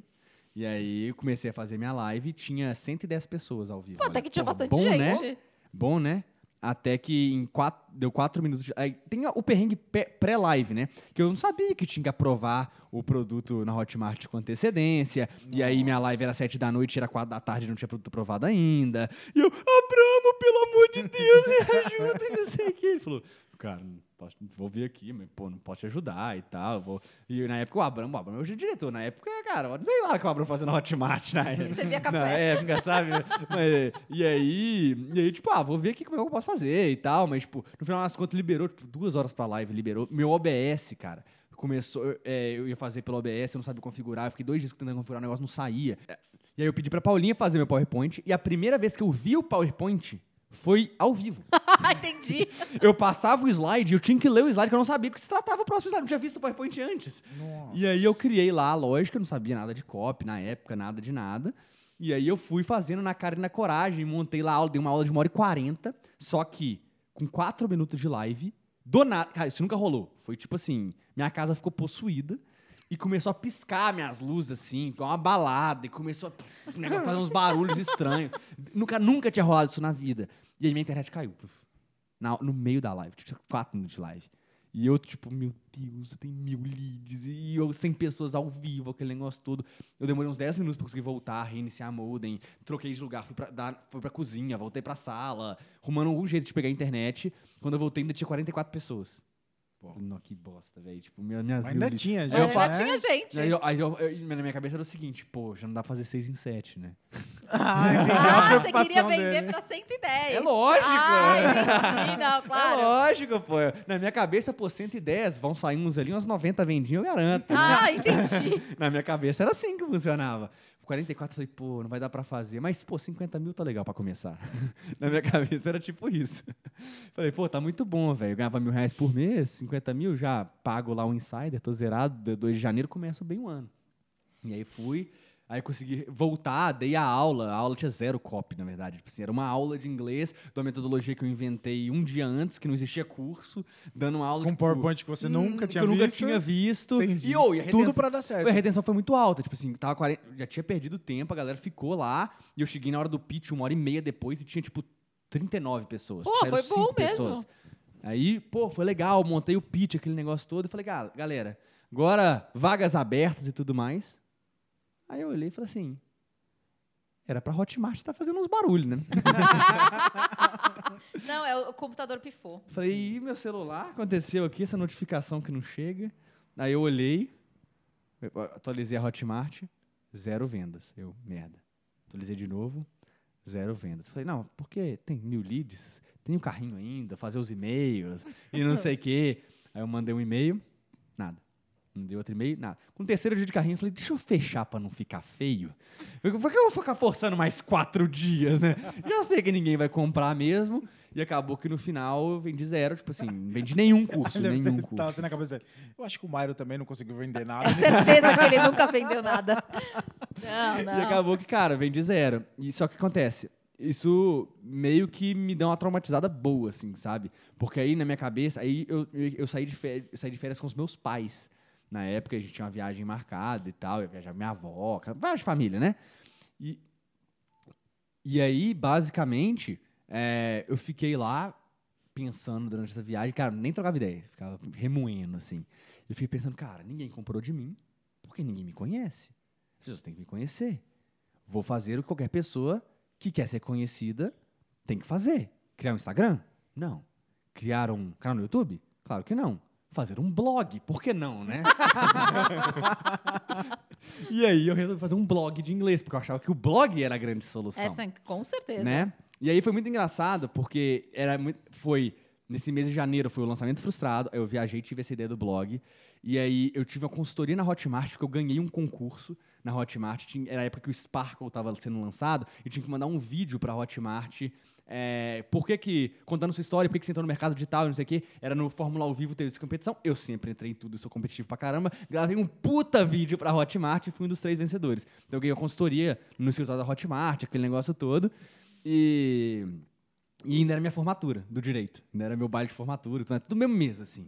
É, e aí, meio que embolou tudo assim, aquele negócio, aprendi lá. E aí, na época, o Neil Patel, que é um cara foda de blog, que tinha ido na Hotmart, falado. E aí, o, o- tava no almoço com os caras da Hotmart, falou assim, o Neil Patel falou que se não for pra fazer pelo menos cinco artigos por semana, não é melhor nem fazer, porque pra ranquear tem que ter não sei quantos artigos e blá blá blá. Falei, é pra fazer cinco? Então vou fazer sete. e aí eu comecei a fazer o blog. é, e aí eu fazia sete artigos por, por semana e ia fazer todo dia. Tipo assim, eu acordava, montava, fazia pesquisa, montava aula, fazia o SEO, gravava os áudios, porque meus, meus artigos tinham áudio. Então, a sala de exemplo, eu subia o áudio com aquela frase. Cara, muito bem. Muito, até hoje esse, esse, esse blog tem acesso. E eu comecei a fazer, só que aí eu fui e postei. E aí meu primeiro, te- meu primeiro artigo tinha, teve tipo dois acessos. Ah. Falei, não é muito bem assim que funciona o Google, né? Eu, provavelmente um foi meu e o outro foi da minha mãe, que achou legal, né? Que ela é professora de inglês também e tal. Falei, é, eu preciso que algumas pessoas me conheçam. E eu tinha um Instagram pessoal na época, de, sei lá, tinha 400 seguidores, 500 seguidores. Falei, ah, vou, vou falar pra galera que eu comecei esse negócio. Na época, eu acho que não existia nem os stories ainda, os stories estavam começando e tal. E aí eu tirei um print do meu blog, postei lá no meu feed e falei, comecei um blog, não sei o que, vai lá assistir. Aí deu tipo quatro visualizações e tal. Ó, o dobro. Falei, pô, já é alguma coisa. Logo o Instagram é uma fonte de tráfego pra lá. Aí eu comecei a usar o Instagram pra isso. Aí eu fui evoluindo o método. E como eu fazia toda semana sete posts, eu, fiquei, eu fiz isso por 300 dias seguidos. Eu Caraca. fiz 300 posts de blog seguidos. Aí eu fui aprimorando a forma que eu fazia. Então, eu comecei a começar a postar o, o negócio. E aí eu criei um quadro. Esse quadro foi legal. Foi o que me fez meio que viralizar. Que o quadro chamava English Before Bed, que era o inglês antes da cama. E é- o discurso era: são cinco minutos de inglês antes de dormir, pra você ler, tipo, deitado na cama, pra não ter desculpa se não estudar inglês no dia. Porque cinco minutos antes de dormir com o celular na mão você tem. E aí eu fazia isso no blog, e aí comecei a postar. Depois comecei a meio que escrever um resuminho pra postar no Instagram. Aí melhorou os acessos. E aí eu comecei a gravar um vídeo de um minuto, que na época não tinha GTV, um minuto era o máximo, né? Eu comecei a gravar um vídeo de um minuto que resumia o texto de cinco, de Entendi. leitura. E eu comecei a gravar, e eu mesmo, eu gravava pelo celular com o fone, o microfone era meu fone, gravava pelo celular, eu mesmo editava pelo celular, o iMoviezinho do celular. Eu tinha outro aplicativo que botava headline e postava. E isso começou a fazer, tipo, começou a dar muito certo, começou a dar uma viralizada e tal. Aí os stories começaram a ser uma coisa, eu comecei a postar um quiz da aula nos stories à noite. Então eu vinha, postava é, o vídeo que resumia, o link lá, botava na bio pro, pro não tinha 10 mil seguidores, né? Botava na bio pro, pro Instagram, pro, pro blog, e eu postava, tipo assim, pegava, cara, de acordo com a aula de hoje, três negócios. Aí eu fazia um quiz, a galera votava, e no story seguinte tinha explicação de por que aquela era a resposta certa. Então eram seis stories, três perguntas com três explicações, eram seis stories, e a galera começou a compartilhar isso. E aí, cara, em- isso foi em final de janeiro, início de fevereiro. Em maio eu tinha 10 mil seguidores no Instagram, orgânico, Caraca. de compartilhamento. Meu, sabe o que que é uma coisa que é muito legal? às vezes as pessoas me perguntam assim: quando que eu devo começar a lançar? Posso lançar hoje? Aí eu sempre falo, cara, por mim você lançaria hoje. Só que o psicológico afeta, né? Ele é, caramba. é assim, se você lançar e ninguém comprar, como você vai se sentir? Porque muitas pessoas, no seu caso, teriam desistido. Muitas pessoas não teriam entendido. Não, problema não, problema, problema, eu tenho que arrumar. Tipo assim, as pessoas falam, não, isso não é pra mim, eu vou embora. E não, você falou, não, ah, não tinha audiência, ah, eu preciso de um blog, tá? Mas claro. o problema foi que eu fiquei viciado em produzir conteúdo. Porque eu tava na zona de conforto, tava dando resultado, e era legal, eu gostava de falar, e era lindo. Só que pergunta se eu lancei de novo. Eu achava que eu ia vender zero de novo. Você Nossa, continuava achando. continuava. Então é isso que eu falo, Mas né? você ficou com É- receio de, de lançar só pra eu falei, eu vou não lan- correr o risco é, eu de vou vender lançar zero. e vender zero de novo, eu sou um fracasso, não consigo fazer sozinho. Então é por isso que eu falo que a pessoa tem que esperar a hora certa de lançar. Porque se ela lança antes da hora e ela não vende nada, pode ser que ela nunca mais queira fazer. Pode ser. Isso Aí- acontece com muita gente. Mas aí foi uma coisa que eu aprendi, né? Do tipo assim, cara, falha... o erro faz parte do processo. Eu demorei um tempo pra aprender isso. já- Aí eu sofri um pouquinho. Mas basicamente eu comecei a produzir conteúdo, o negócio foi crescendo, e o blog foi crescendo, o Instagram foi crescendo. Não tinha YouTube na época, não. Era só o blog e o Instagram. E eles foram crescendo. Antes de você olhar o blog lá, tem acesso de uns 200 países diferentes. É, tipo, até hoje tem uns 20 mil acessos orgânicos por mês lá. Tipo assim, eu não posso ter em dois anos, três anos. Caraca. É, tá, até hoje tem tanto de coisa ranqueada na primeira página do Google e, cara, tem dia nada de SEO. Eu comprei um curso depois de SEO e tal. Eu fui, tipo, me desembolando lá e fazia. É, meu- meus pais ficavam indignados. Tipo assim, eu ia trabalhar 4 horas da tarde, domingo, que eu tinha que postar o post de domingo, né? Então, e, eu, e eu sou zero planejado, né? Então, eu não fazia, tipo, segunda eu faço sete. Não. Todo dia eu sentava, fazia, gravava, editava, postava. Se desse alguma Todo merda no dia. dia. Não, todo dia. Não fudeu. Mas não podia dar merda. Não existia essa opção. Eu não fazia antecipado, eu fazia do dia. Pô, Lucas, porque final de semana você não fazia na sexta? Não, porque eu era burro. Eu fazia no sábado e no domingo. Não fazia o menor sentido. Mas é porque era meu jeito de deixar tudo pra última hora. Eu sou muito procrastinador, muito. Deixava pra última hora e fazia e saía, dava direitinho. As coisas começaram a evoluir bastante. O blog foi crescendo, aquele negócio todo. E eu não lançava, não lançava, não lançava, não lançava. Até que eu chamei Marcelo e Gabi. Nesse meio tempo eu tava conciliando com o intercâmbio ainda, tentando ver se o negócio saía. Eu chamei Marcelo e Gabi para poder lançarem um intercâmbio. Eles falaram que projeto merda, não falaram pra minha cara, mas eu tenho certeza que eles pensaram isso, que projeto merda. e só que eles viram meu Instagram, na época tava com 7 mil seguidores, mais ou menos. E aí, 6, 7 mil. E aí eles, pô, esse negócio é legal, ele tá crescendo rápido, tinha uns 3 meses de Instagram, mais ou menos. Pô, tá crescendo rápido, tá legal, a galera tá curtindo. Eu achava, mas ficava viciado lá vendo as estatísticas lá, quanto tava crescendo, compartilhamento, adorava. E aí, a gente falou, cara, esse negócio aqui pode ter, é, pode, a gente pode pensar em alguma coisa e tudo mais. A gente fez uma reunião.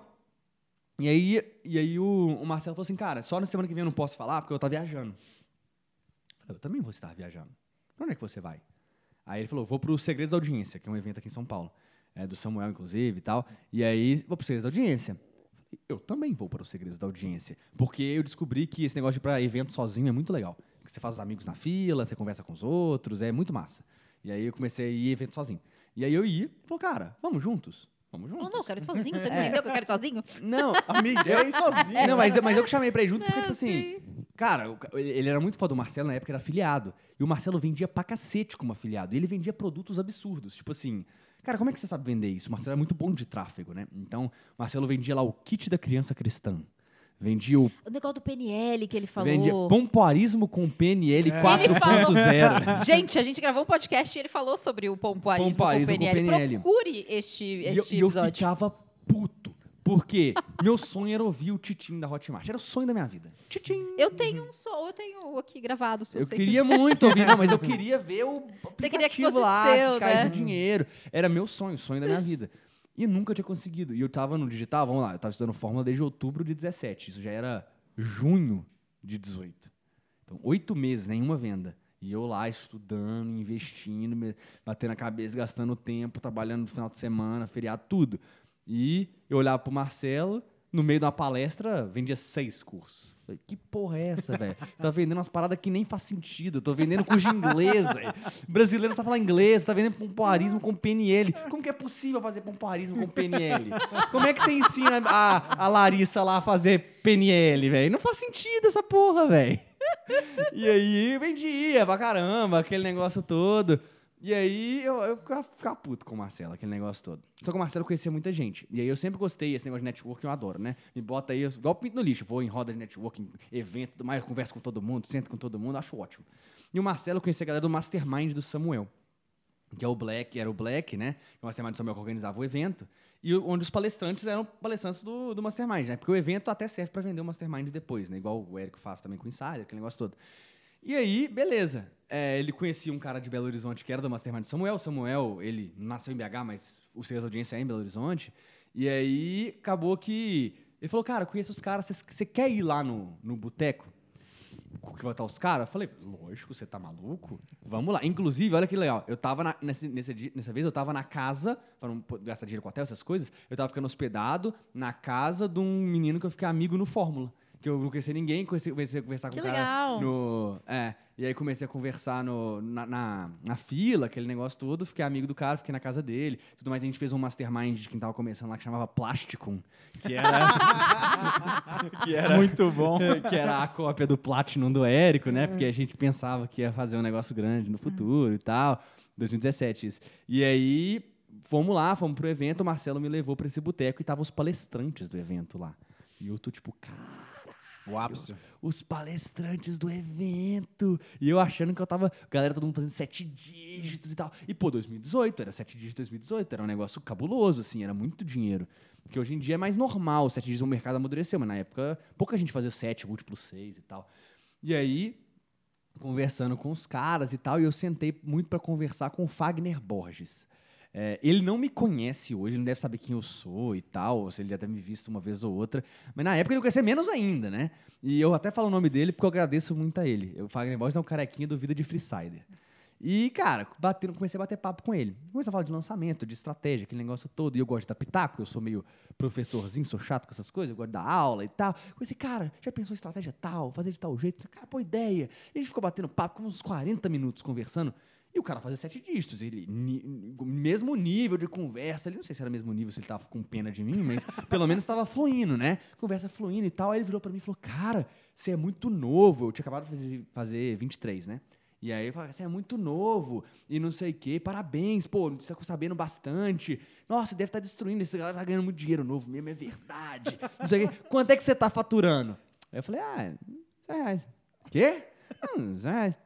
Não, me falou, é, é, ze- ze- ze- zero reais. Você falou? Eu, eu fiquei, eu falei meio rápido, pra ver se ele não entendia, assim. aí, aí ele ficou me, insistiu, eu falei, vou ter que falar. Então, é zero. Aí eu falei, não, é porque, cara, você não tá entendendo. Eu tô num, meu- minha, minha, estratégia é criação de base primeiro, que eu fazer a produção de conteúdo. Eu tô crescendo a autoridade pra hora certa fazer o lançamento. Aí eu tomei o maior esporro da minha vida. É, nem meus pais me deram esporro tão grande. Falei, você é retardado, você é burro, porque oxigênio, o dinheiro é oxigênio da empresa. Me deu uma puta lição de moral lá. Eu sou eternamente grato. Foi o cara que virou minha chave. Falei, velho, você é burro, velho. Porque você tem público. Você, tipo, você tinha que ter lançado na semana seguinte, ajustado alguma coisa. Você não pode deixar isso te abalar. Cara, falhar faz parte do processo. A gente às vezes vende mal mesmo, faz, é, faz parte. Tem que tentar de novo, aquele negócio todo. Pô, você tá gastando a porra de uma nota, seu dinheiro todo nesse insider aí. Pra quê? No final do ano você não vai lançar nada e queimar esse dinheiro, não sei o quê? Falei, é, esse cara tem razão. Fiquei quietinho lá, né? Aham, aham. E aí ele falou, cara, me promete, você vai lançar semana que vem. Semana que vem você abre carrinho. Falei, não, semana que vem eu tô em Brasília, porque tem um evento do Insider, não sei o que. Ele falou, então do que duas semanas? Eu, merda. Tá, tá bom. Qual a data? Abre o calendário do celular. Abre o calendário do celular. É, tal dia você abre carrinho. Tal dia eu vou abrir carrinho. Era o dia que eu voltava do, do Insider, inclusive. Tal dia eu vou abrir carrinho. Tal dia eu vou abrir carrinho. Tá bom. Aí eu fiquei sentado no meu canto, deprimido o resto da noite, com a cerveja na mão, assim, do tipo, por que eu vim nesse bar? Ai, que palhaçada. Aí a galera conversando e tudo mais, e eu lá, todo, e Marcelo, tá tudo bem? Tá, Eu falei, não, Tá tudo ótimo. Tudo ótimo, tá tudo bem. E aí fiquei lá refletindo, aí eu virei pro Marcelo e falei, mano, não sei fazer esse negócio sozinho, me ajuda, me lança, vira meu coprodutor e tal. E aí conversei com o Marcelo, o Marcelo falou, ah, mas eu tenho que trazer a Gabi também, porque ela vai fazer uma parte que eu não sei e tudo mais. Conversamos, negociamos e eles toparam começar como os meus coprodutores. E aí fui pro Insider, comecei a montar de última hora, obviamente, o PowerPoint do, do lançamento Semente. Ele faz isso até hoje, tá, Faço gente? isso, Só pra faço. deixar claro. Eu escrevo mensagem de inscrições abertas às 8h50 para abrir carrinho às 9 até hoje. E aí, é, quem trabalha comigo é o caos, velho, porque eles botam lá o, o cronograma direitinho, então que eles sabem que eu sei qual é o prazo limite. Porque eu sei, eu, eu que montei a porra da estratégia do lançamento. Então, Lucas, você tem até tal dia pra mandar o e-mail. Eu falei, né, não, você vai parar só tal dia? O e-mail? Não, eu posso mandar a hora que eu quiser. O cara, porra, fode, né? Tipo assim, ajuda lá, dá o exemplo. Foi mal. Eu deixo pro último dia. A equipe do Lucas faz o seguinte, mente pra ele e fala assim, o evento foi adiantado. Não, é, é triste o negócio. É tipo assim, é, você tem que mandar a cópia da CPL até a noite de quinta-feira. Ninguém vai ver isso antes de sete da manhã de sexta. Caraca, é o extremo. É, mano, é, é cabuloso. Eu- eu- nossa, cansei de escrever CPL 3, 4 horas da manhã, porque eu tinha que entregar às 7. Normal, normal. né? Mais um dia comum na minha vida. Mas aí, basicamente, eles toparam. Só uma coisa, gente, não sejam assim, tá? Não, não sejam, não, Não. sejam, não sejam. Eu sou muito maluco essas coisas. É por isso que agora eu tenho pessoas, sócios e pessoas que trabalham comigo que são organizadas e eles me tiraram de tudo que tem a ver com isso. Eu não passo nessa parte, eu era um câncer para a empresa. Aí me deixaram onde eu trago dinheiro para a empresa, me deixaram no comercial, no networking, na estratégia de negócio, em expansão e tal, que é o que eu funciono direito. Mas basicamente a gente eu fui fui lá pro, pro evento lá em Brasília, que era o Insider e tal. Voltei, e eu voltei no dia, tipo assim, meu voo chegava três da tarde, quatro da tarde, alguma coisa assim, e a, e a live era sete da noite, no mesmo dia. Só que eu comecei a montar o PowerPoint no avião voltando. Só que acabou a bateria do meu computador.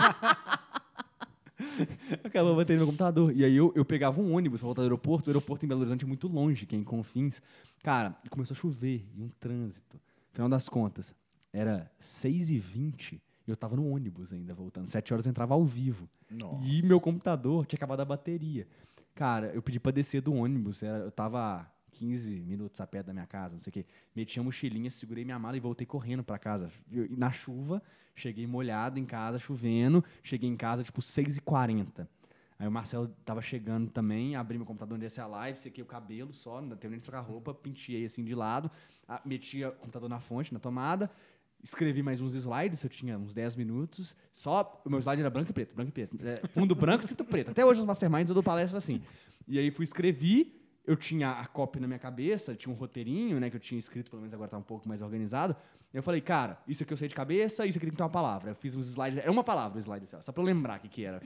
Montei, pessoa assistindo falando, mano, ele é muito louco, eu não tô conseguindo captar a mensagem mantei, dele. Mantei e aí entreguei uma, uma entreguei uma, uma aula de uma hora e vinte, uma slides de uma Uma de palavra? uma palavra, dei lá, expliquei a metodologia que eu gostava e tal. Montei, abri o carrinho e já, tipo, ah, vai vender zero de novo. Fiz merda, tipo, porra, por que que você deixa tudo por última hora? Eu já tava puto comigo mesmo. Abri carrinho e larguei. De repente, plim, tchim. Falei, Marcelo, desgraçado, a vender outro pompoarismo. Mas não, era um curso de inglês, né? Aí de repente outro titim. Eu já tinha tomado ciência que eu era pequeno, meu curso saiu de 1497 para 697, ajustei ticket e tal. Titim, titim. Começou a apitar vários, vários. Falei, cara, tô rico. Milionário. Maravilhoso. Cara, nós, nós investimos 247 reais em tráfego só nesse lançamento. Caraca, E faturamos 12 mil. Muito bom. E aí eu falei, cara, estou milionário, um ano de salário de estagiário. Milionário, não sei o quê. Fazendo a coisa. Aí, tem- aí depois eu descobri que tem imposto pra pagar, tem um percentual do coprodutor, e começou a ter. Tem outras Sobrou coisas, mil. né? Não sobrou tanto assim. e aí. Não, e aí o que foi o pior? Eu não tava esperando isso. E na época, eu falei que eu sou competitivo. E aí eu tinha participado de, um- de uma competição do Santander. E era muito engraçado, foi a competição do Santander Universitário. Eu estava no último período de direito, no final. E aí, era no final do ano de 2017, que valia uma viagem, todo paga para estudar em Boston em 2018, em julho de 2018, na Babson, que é a principal escola, faculdade de empreendedorismo do mundo. E aí, como é que era? Era um joguinho no aplicativo do Santander, que tinha que responder perguntas sobre inglês, empreendedorismo e conhecimentos gerais. Eu sou rei do conhecimento inútil. Eu sou o menino que decorava todas as bandeiras do mundo quando era criança, esse tipo de coisa. e aí, cara, eu abri uma conta no Santander só pra jogar esse joguinho. E os é, 15, 20 primeiros do Brasil iam ganhar. Acho que eram 20 primeiros, tipo isso. E eu ganhar a viagem toda paga. Tipo, passagem, hospedagem, comida, tudo pago. Pra poder estudar duas semanas em Boston. E eu fiquei em. Era 20 vagas, eu fiquei em 19. E eu ganhei a viagem, cara. Só que eu achei que eu não ia lançar, né? Eu falei que eu tava produzindo conteúdo e tal. Eu lancei, porque o cara me forçou. Porque eu fui Eu obrigado. fui obrigado. Mas eu esqueci que era um semente e não tinha produto. Eu tinha que entregar o curso Putz. ao vivo. E eu fui dar 48 lives seguidas, ao vivo, de Mentira. aula. Nossa. 48 horas de curso. É live de entre uma hora e uma hora e meia. E eu ia montando, e eu ia montando a aula no dia. A minha manhã inteira era montando a aula pra dar aula à noite. Eu ficava o dia inteiro montando a aula, pesquisando, trazendo exemplo. Pô, o curso é bom, velho. Fui montando aquele negócio todo. Só que eu ganhei, eu ganhei a. Eu ganhei, ganhei a viagem. E a viagem caía, tipo, na semana 3 do curso, semana 4 do curso. Caraca. Porque, assim, eu tinha que dar aula lá. Então, eu ficava na. Eu ganhei o curso lá, mas eu ficava, tipo, meu computador aberto, fingindo que eu tava estudando, montando a aula de inglês. Aí todo mundo, vamos dar rolé, vamos pra cidade, vamos não sei o quê. Eu falei, cara, tem que dar aula. Aí eu ia pro dormitório, pro meu quarto, abria lá e dava aula pra galera ao vivo e tal. E tinha. Cara, era, eu dava aula pra seis pessoas ao vivo, cinco pessoas ao vivo. E não, não ia pro rolê e tal, porque eu tinha o compromisso lá que eu tinha vendido, aquele negócio todo. Entreguei essa primeira turma. Mas isso é legal de você falar porque o que acontece muito?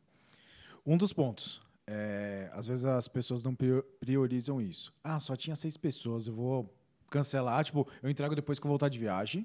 Muita gente pensa assim, não dá prioridade a Ou isso. não entrega, ou não entrega. ou devolve o dinheiro, falando, ah, eu não vou Você desperdiçar tá doido de devolver tempo. o dinheiro? Eu vi o Titi, vou devolver o dinheiro pra cima de Moá.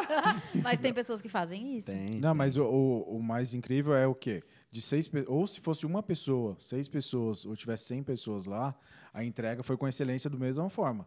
Agora foi tem pessoas que é, tem pessoas que não pensam dessa forma. Isso que aí depois quando lança de novo, ah, mas eu não vendi nada. Lógico, você não conseguiu entregar para aquela uma pessoa que você vendeu. Esse é o problema. É, aí o que aconteceu foi. Aí teve alguns percalços pelo caminho, aí que senão a gente vai entrar em muitos detalhes, senão eu vou ficar aqui até 5 horas de podcast. Mas basicamente, entreguei a parada, começamos a voltar a lançar, né? E a gente saiu do semente, foi para o modelo de lançamento interno. E o Marcelo era um cara do tráfego, entendia muito de estratégia também, e a Gabi montava toda a parte de operação. Então ela. Ela escrevia e-mail também, ela disparava e-mail, fazia segmentação de base, ela mexia toda a parte de Hotmart, ela montava página, um dano de coisa assim. E eles não tinham um copywriter. E eu nem sabia que era copywriter na época. E eu falei, cara, eu que entendo o conteúdo, eu escrevo o lançamento, sem problema nenhum. E aí eu escrevi o lançamento, não sabia que era copy, mas eu sabia que escrever o lançamento, estudei a fórmula, que aqui era um lançamento interno, escrevi as CPLs. Gravamos, o quê, e os lançamentos foram aumentando. Então, primeiro foi 12 mil, depois lançou 20 mil, depois 30 e poucos mil, depois 40 mil. E as coisas foram, tipo assim, foram aumentando, a gente foi investindo um pouco a mais e tal. E tipo assim, pô, o- a grana do Insider tava paga, a gente tava conseguindo, o ROI era alto. Na época, a gente fazia, investia 8, voltava 40. Investia, é, sei lá, 5, voltava 30 e poucos. Pô, melhor que a poupança, né? E aí a gente foi crescendo dessa forma até que teve o encontro que foi a vez que eu virei copywriter de verdade. Que foi quando teve o último encontro do Insider, em novembro de 2018. E aí a gente mandava pra, pra galera do Érico analisar os lançamentos. Eu mandei meu lançamento interno, os resultados e tal. E aí o Thiago, inclusive, trabalha com, com o Érico até hoje e tal, eu acho que trabalha, pelo menos eu vi ele da última vez. É, e aí o Thiago, que corrigiu o meu negócio, ele virou e falou assim, cara, quem que escreveu a copy tá muito boa, tá muito legal. Eu tinha uma big idea interessante que era adultos aprendem inglês mais rápido do que crianças. E eu provava cientificamente que é mais fácil um adulto aprender do que uma criança. E, na verdade, você acha que a criança aprende mais fácil porque ela aprende mais nova. Só que ela demora 10 anos, dos 5 aos 15, para ficar fluente. Um adulto fala em dois. Só que você não está pronto para essa conversa porque você vê um menino de 14, 15 anos falando, você acha tão novinho, criança é tão mais fácil. É um moleque que está estudando desde pequeno. E aí eu mostrava estatística, plasticidade do cérebro, conversei com a médica lá do Insider, que era neuro e tal, me explicou a lógica de formação do córtex pré-frontal. Cara, montei uma cópia legal e tal, e os caras me elogiaram. Falei, pô, obrigado, legal e tal. E eu era o caçula do Insider, né? Eu era mais novo. Então a galera me zoava lá também, o pessoal ficava brincando. É, eu recebia é, muitas cantadas no Instagram, né? muitas. Principalmente de homens. Muitas, muitas cantadas. E aí o pessoal ficava zoando lá no Insider que o Lucas não tem haters, ele tem lovers e não sei o quê. E aí era zoeira danada, eu era o mascotinho e tal. E aí eles me chamaram, me falaram, comentaram isso, fiquei feliz com o elogio. E aí eu fui, era coffee break lá, parou pra uma pausinha. Fui lá comer um negócio, de repente eu sinto a mão no meu ombro. Assim, eu, tipo, "Vé, quem tá me cutucando? Eu viro e é o Érico. E o Érico, bicho, o bicho é forte, velho. Ele não é muito alto, não, mas ele é minha altura, mais ou menos assim. Eu acho que ele é um pouco mais alto que eu. Mas ele tava na época já crossfiteira dele, bicho, o bicho é forte. Eu olhei e falei, caramba, o Érico. E na época, o Insider tinha 100 pessoas. Então, cara, era bate-papo, era resenha ali, o Érico tava no meio da gente. Hoje em dia o Insider tem, sei lá, 5 mil pessoas, o Érico deve estar até de segurança na sala, porque, pô, não tem mais jeito. Mas era a primeira turma. Era pouca gente, uma galerinha ainda cancelou porque era muito caro e tal. Era a turma meio beta, a gente era cobaia lá do Insider. E, cara, o Érico, entre nós, né? Eu tava andando entre nós, me cutucou. Ah, você que é o Lucas? Eu. É. é. Sem saber nem o que falar, né? Meio tremendo. Assim, falei, é, não sei o quê. E, pô, era fãzaço dele. Era tipo a. Xuxa. Era, tipo a Xuxa. E aí, tipo assim, mano, tipo, o Érico falando comigo, aí sabe meu nome, você é o Lucas. É. Hoje em dia ele com certeza não sabe, mas na época ele sabia. E aí, ele, é. Aí ele falou, cara, os meninos aqui me falaram da sua cópia de inglês, né? Pô, você que escreveu? Pô, parabéns, me falaram aqui, me mostraram, ficou muito boa, big idea legal, você desenvolveu muito bem, parabéns. Você leva jeito, você deveria investir nisso. Ele falou isso. E, cara, isso aí pregou na minha cabeça. Falei, cara, se o Érico, que é o Érico, e naquela época não tinha segundo lugar do Érico, né? É, o, Ladeirinha laçava Cate, não era o Ladeirinha. O Ícaro não, não existia. O, o Aguiari fazia depoimento. É o Érico e o Érico, não existia segundo lugar. E, tipo, porra, o Érico falou pra fazer copy. Isso pregou na minha cabeça. Eu falei, cara, se o Érico falou que eu levo jeito, Eu eu, levo levo jeito. Vou começar a estudar esse negócio. Que negócio é esse de copy? Nem sabia que era direito, sabia que era as coisas de escrever e tal. E aí comecei a estudar copy. E tal. aí, fazendo copy, com certeza eu vou ganhar mais que o Mairo.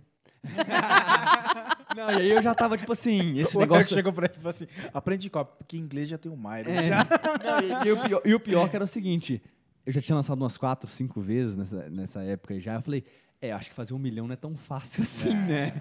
O maior tinha sido 60 mil. Acho que, tipo assim, calma, eu acho que um milhão tem alguns aninhos de trabalho aí. Eu falei, cara. é, e o que eu pensava sempre? Pô, eu sou um bom professor de inglês, eu ensino bem, a galera gosta das aulas e tal. Mas eu via vários outros bons professores de inglês. Tinha muita gente que eu admirava pra caramba, admiro até hoje. Alguns que, inclusive, eu tive o prazer de conhecer pessoalmente e tal. Então, pô, você tem a Karina Fragoso, você tem o Gavin Roy, você tem o próprio Ravi, o Ravi Carneiro é ótimo. Então, galera, o, o Maio é muito bom.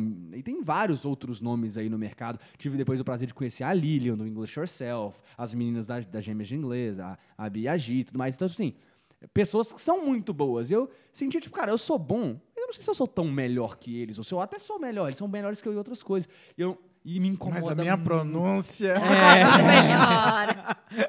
A, pro- a pronúncia me garantia. Apesar que o Ravi fala muito bem também, a pronúncia do Ravi é boa. E aí eu falei, cara, eu sou bom, mas. E eu, e eu comecei a estudar metodologia, essas coisas, só que, cara, eu não gostava tanto de ficar estudando metodologia de ensino de idioma e tal. Achava meio um porre, assim, sabe? Meio chato. Eu, eu estudava porque eu tinha que fazer. E eu adorava estudar marketing. Era um prazer, queria ficar assistindo todos os vídeos, estudando, comprando curso. Cara, será que eu tô fazendo a coisa certa? Estu- ensinando inglês, ao invés de, de fazer o de fazer outra coisa de marketing e tal, eu comecei a estudar copy. Mas lógico que não vou matar o negócio de inglês, eu tava pagando minhas contas, né? Então eu continuei com o negócio de inglês, até comecei um YouTube em, em, em final de janeiro de 2019. Eu falei, não, vou começar um YouTube, o Instagram deu certo. O pro YouTube, o YouTube deu super certo. O YouTube bombou, a gente, no orgânico, em menos de um ano tinha 100 mil inscritos. Caraca. Eu- o canal hoje tem 300 mil inscritos quase, tem 295 mil inscritos. Tô voltando com ele agora, mas eu vou trocar a linha editorial e tal, mas vou reaproveitar o canal, ué. Tem tre- 295 mil inscritos, velho. Com Orgânicos no canal e tal. Eu tô voltando, vou voltar com ele agora, depois de quase um ano sem gravar nele. E tal, começamos a fazer esse tipo de coisa. E aí surgiu a oportunidade, inclusive o Thiago, que é hoje meu head de operações lá na empresa, que é meu cunhado, ele é, ele é irmão da Paulinha. Ele era concursado na época, concurso público, nós tiramos ele do concurso, ele pediu exoneração para trabalhar com a gente. Eu já é sócio nosso lá na VK. E ele tinha, olha só como é que você consegue um bom expert. Para quem é lançador aí, olha só como é que são as coisas. Ele tinha um amigo, que na verdade era goleiro do time de futebol dele, da faculdade dele. E esse cara tinha uma namorada. E essa namorada produzia conteúdo de concurso público. Fazia mapa mental para concurso público. Ela tava precisando de ajuda. E aí fez essa conexão que a namorada do cara Que conheceu o- o, jogador que jogava no mesmo time, que o meu, ele era meu cunhado e chegou até mim. Alguém, por Nossa. favor, desenhe um mapa ter um mental. mapa mental. É. E aí surgiu, chegou em mim, e aí a gente começou a lançar. E, cara, adoro a, é a Laura. A Laura, é, cara, adoro ela, sou muito fã. O Natan, que é o namorado dela, que trabalha com ela hoje em dia também. Ela virou, cara, virou cabulosa, assim, no mercado também. Na época ela tava começando, já tinha bons resultados, precisando de ajuda. Aí eu peguei, aí foi a primeira vez que eu servi copy pra uma pessoa que não era eu mesmo. E aí o Marcelo pegou o tráfego, a Gabi pegou toda a parte de operação, eu peguei a copy. E aí foi meu primeiro 6 em 7, que eu tava. Cara, isso foi um ano e meio depois de eu ter começado, que a gente fez 6 em 2. E vendendo PDF, não era nenhum curso, era mapa mental em PDF. Muito bom. E a gente fez o primeiro 6 em 7, aí eu olhei para um lado, olhei para outro e falei, eu sou bom nesse negócio, né? Eu sei fazer essa parada. E a gente- eu trabalhei muito bem com o Gabi e Marcelo. A gente falou, cara, vamos continuar trabalhando junto? Vamos. Aí começamos a evoluir essa parceria aí, até que a gente fundou a Viking, foi quando a gente falou, velho, estamos precisando do CNPJ. basicamente. Mas aí vocês lançaram bastante, bastante gente antes de, de não concretizar a bastante empresa? gente. A gente lançou, cara, isso foi tipo em abril de 2019. A gente abriu a empresa final de setembro e de outubro de 2019. Então nós ficamos seis meses lançando. E aí, tipo, era coprodução. Um terço para mim, um terço para Gabi, um terço para Marcelo, cada um no seu quadrado, cada um na sua conta. É assim que funcionava. Mas por que a gente criou a empresa? Porque em julho é, caiu pra gente a Carol, do Minhas Plantas, que é nosso projeto de jardinagem, que é o nosso xodozinho, né? É, e, cara, é um projeto que ficou gigante, aquele negócio todo. E aí, inclusive, o nome Viking veio por causa dessa reunião. A gente sentou com ela, a gente começou a negociar e tal. Cara, tem muito caso. Eu posso contar os detalhes da negociação também. A gente, a gente fala que a gente comprou a Carol por 10 mil reais. É. que basicamente ela tinha, ela tinha. Ela tinha um canal grande, porque ela era apresentadora do GNT, tinha coluna do Band News, aquele negócio todo. Ela tinha um canal com 400 mil inscritos, mais ou menos, no YouTube. E ela tinha uns 150 mil seguidores no Instagram. Ela era grande. Eu nunca tinha trabalhado com alguém tão grande e tal. E ela tentou vender e ela não conseguiu vender direito. Ela estava tomando prejuízo, porque o custo do produto foi muito caro, aquele negócio todo. E a gente falou que queria lançar e queria usar tráfego. E ela falou: não, vocês não vão usar tráfego de jeito nenhum, porque eu já gastei muito dinheiro, não vou gastar mais dinheiro, não sei o quê. A gente falou: nós vamos gastar 10 mil reais de tráfego, só que eu que nós vamos colocar o dinheiro. É, não precisa nem reembolsar a gente depois, quando a gente faturar. É um dinheiro que nós vamos investir em você, porque a gente acredita em você. E se der prejuízo, a gente assume os 10 mil de prejuízo. E se der lucro, nós vamos dividir meio a meio, como se não tivesse tráfego. A gente vai entubar os 10 mil, porque a gente acredita em você. E ela, não, então beleza, não sei o quê. Nós nem conseguimos gastar os 10, nós gastamos 8.500 e faturamos 140 mil. E... E aí foi, o, foi a vez que, tipo assim, pô, nós somos bons mesmo nesse negócio. e, aí eu, e aí a Carol sentou com a gente, pô, vocês são bons, não sei o quê. Qual é o nome da empresa de vocês? Não tinha empresa, velho. A gente não tinha o CNPJ. E o Marcelo tinha um curso na época que vendia muito, que era o afiliado Viking.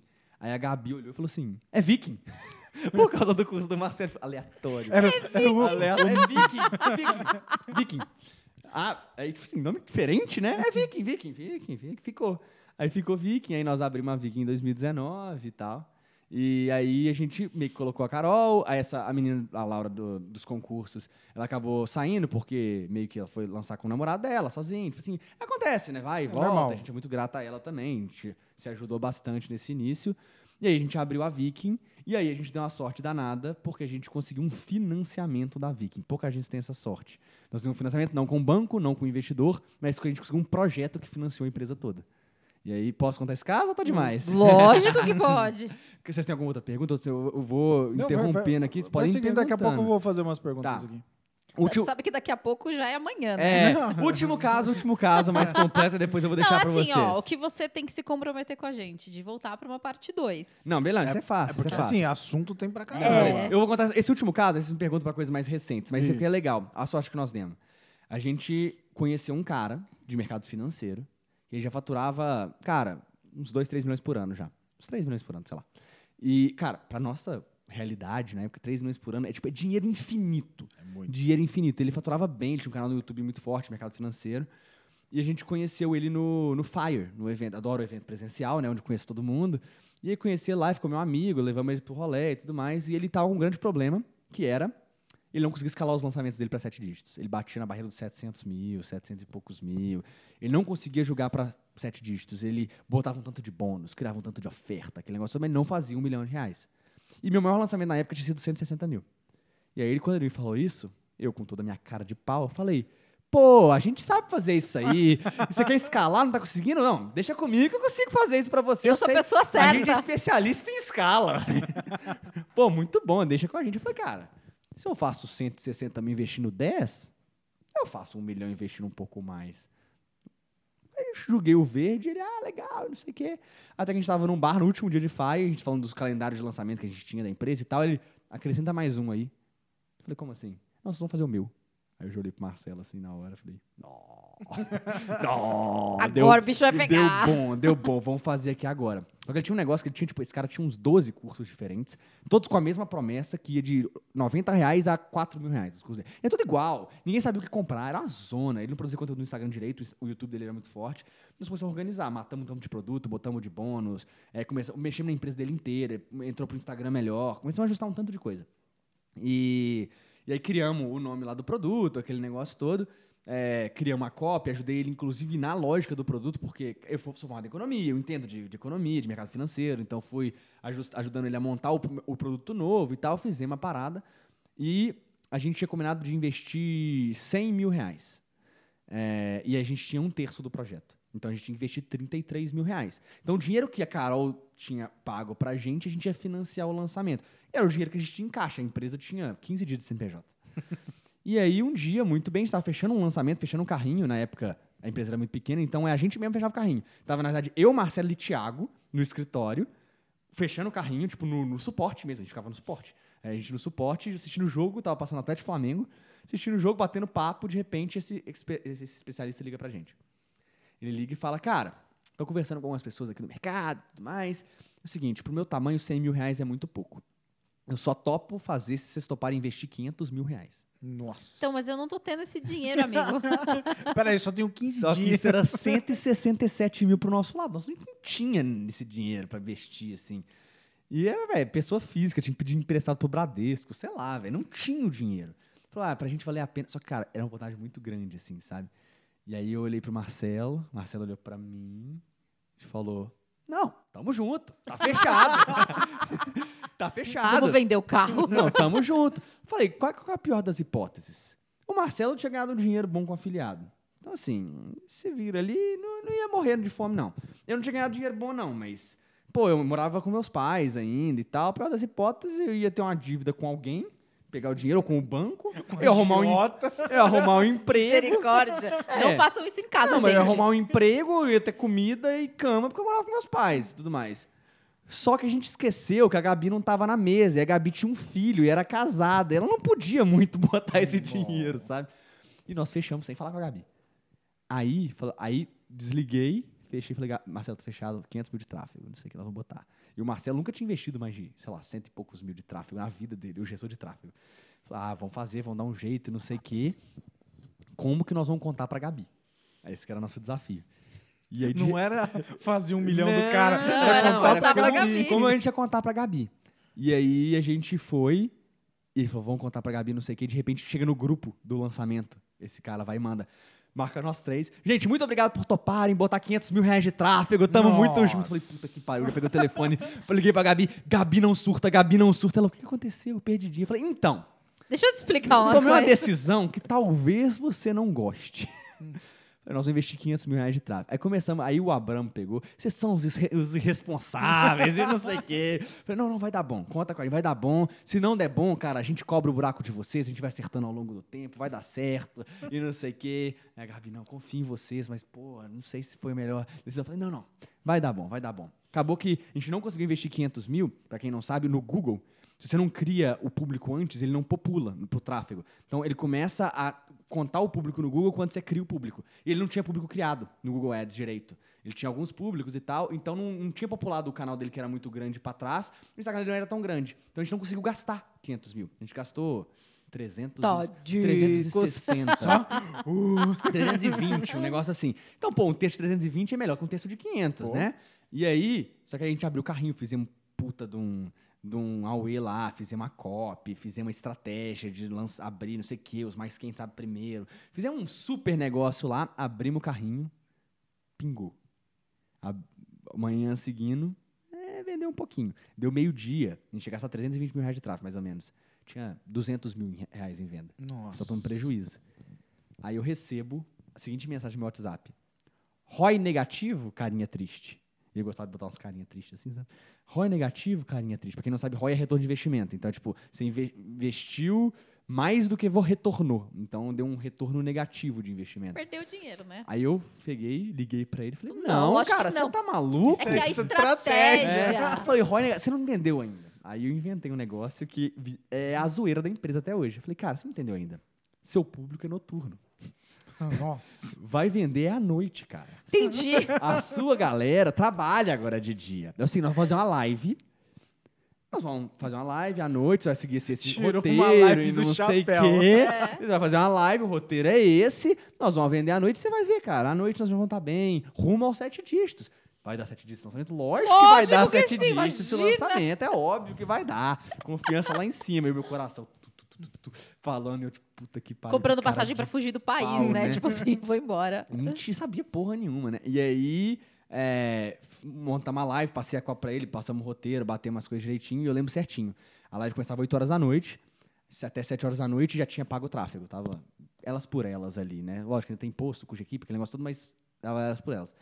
Cara, pedi um Subway. O Subway chegou, era 5 para as 8 da noite. Falei, ah, ele vai começar a live ali, vou comendo ali uns pouquinhos. Aí subi aquele negócio, 8 horas, começou a live, abri o Subway e dei umas três mordidas. Cara, deu umas 8 e pouquinho. E, gente- e quem que era o suporte de um lançamento Você. de 300 e poucas mil leads? Eu, Marcelo, Gabi e o Gui, que é que é um cara que trabalhava com a gente. Quatro pessoas no Givo, no suporte, para tocar um lançamento de múltiplos seis de tráfego. A gente não tinha a menor ideia de como dimensionar a equipe. E aí começamos, começou a subir o Givo. Começou a subir o Givo. E eram uns quatro. E começou a subir. Quando a gente via, veio. viu, Hã? quando a gente viu, tinha, tipo, mais de 240 solicitações Caraca! de Givo simultâneas subindo ao mesmo tempo. E a gente respondia e subia o número. O número. Cara, final das contas, eu fui comer meu Subway uma e meia da manhã. Nossa. Foi quando eu comecei, consegui parar. A gente não podia levantar pra ir no banheiro, porque não dava tempo. Então eu consegui parar pra comer o Subway gelado uma e meia da manhã. E quando compensou os boletos de manhã, a gente tinha feito 7 em 1. Muito Eu falei, cara, só falei que eu seu público era era noturno, tudo cara. Aí no final das contas, a gente, a gente fez 2 milhões e meio nesse lançamento. Porra. E foi o lançamento que financiou a empresa, porque a gente não tinha caixa nenhum. A gente pegou esse lançamento, aí a gente, pô, conseguiu contratar, conseguiu é, fazer caixa de tráfego, conseguiu ter, tipo, com- comprar as coisas pra empresa, a- escritório, as coisas começaram a realmente a, A fluir. a fluir e tal. Então a gente teve meio que um financiador. E aí, isso aí, pra ir pra frente, aí foi crescendo, aquele negócio todo. Aí a gente foi fazer meteórico, a gente bateu o recorde de maior meteórico do Brasil. Em fevereiro, a gente fez, tipo, 7 mil vendas em 24 horas pelo WhatsApp na época. Caraca. Na época era o maior lançamento meteórico do Brasil, início, antes da pandemia. A gente alugava um hotel, assim, contratava um tanto de frila, enchia um, um auditório de hotel pra ficar tocando WhatsApp, todo mundo presencial, era muito legal. E tal. E as coisas foram desenvolvendo aí, aí deu pandemia e aí o resto é história. Aí vocês vão me perguntar, porque senão eu vou cont- ficar continu- contando história aí pra sempre. Não, vai ter que ter a parte 2. Tem que ter a parte dois. Tem muita coisa aí pra, pra falar. Cara, explica só pra gente, assim, rápido pra tu me entender. é, quais são a- as maiores, digamos assim, cagadas que as pessoas fazem? Porque, assim, você sendo um copywriter, provavelmente você deve ficar olhando, não sei se você tem essa mania ou não, de ficar olhando os anúncios ou, de repente, o lançamento de alguém pra ver, cara, fizeram merda aqui ou não. E o que, que você costuma ver nesse mundo aí que as pessoas mais costumam errar? Que elas não devem fazer, né? É, ela- é, pode ser que não deve fazer e o que não pode faltar também. Boa. Então, assim, copy, quando a gente fala, é a abreviação de copywriting, que é a lógica de redação publicitária ou escrita persuasiva. Só se tiver alguém aqui que não entenda um pouco. Que é a parte que você vai escrever para poder vender. Basicamente, são os textos, os anúncios e tudo mais. E o que eu, eu mais vejo, eu brinco, na verdade, que são nossos inimigos, que são os robocopies. Os robocopies são as pessoas que escrevam, escrevem copies como robôs. Pra mim, esse é o grande problema. O que é uma pessoa que escreve copy com robô? Primeira coisa é template. Porque as pessoas não entendem que é o seguinte: existe uma pessoa do outro lado da tela que vai receber o anúncio, o texto e tudo mais. E, basicamente, aquilo ali não é, é, O cara não vai simplesmente ser um- igual uma máquina do tipo, botei um gatilho mental aqui, logo aumenta meio por cento de conversão. Não é uma conta exata, é uma pessoa. E as pessoas, elas têm mania, tipo assim, qual, é como é, copy para a loja de sapato. Se tiver copy para que momento, o que, que você quer, quem é a sua pessoa. Qual Tem- sapato? é, tipo, cara, não é assim que funciona. Não vou te entregar uma frase mágica, a pessoa vai olhar e falar assim: essa frase me hipnotizou, toma meu dinheiro. não é assim que funciona. Então, a coisa que eu mais vejo primeiro é template. O cara, tipo, quer usar o template. Um exemplo mais clássico que existiu, teve um lançamento, sabe o produto do, do óleo de águia, da Tati Gebrael? O- Esse, tipo, de esse produto tinha uma cópia muito boa no lançamento interno, que ela fala o seguinte: eu vou literalmente abrir os seus olhos pra isso, isso, isso e isso. Só que era um produto de olho, né? Era óleo de águia, era tipo um exercício para você melhorar seu grau de olho e tudo mais, sua visão sem cirurgia e tal. Então fazia todo sentido, era muito, era muito uma sacada muito boa. Eu vou literalmente abrir seus olhos, porque eu vou abrir seus olhos se sentir figurado e também porque você vai enxergar melhor, né? Sim. Cara, um tanto de produto tipo assim, como cuidar do seu cachorro? Eu vou literalmente abrir os seus olhos. Mano, eu sou um cachorro, velho. Tem nada a ver. Mas é por quê? Porque copiava, velho. É copiar o template. É, Achava que bom. o que converte na Tati é justamente essa, essa frase. Então eu vou usar, achando que é uma frase, que é mágica, é uma palavra. Então, e não a narrativa como um todo. Então, focar muito ou no template ou no negócio do gatilho mental. O gatilho mental me mata. Porque é tipo, aqui tem que inserir um gatilho mental da história. Aqui tem um gatilho mental da similaridade. Aí o cara, ele começa a escrever igual um robô. Ele tá escrevendo um texto, ele fala gatilho mental. Aí ele dá um ponto final.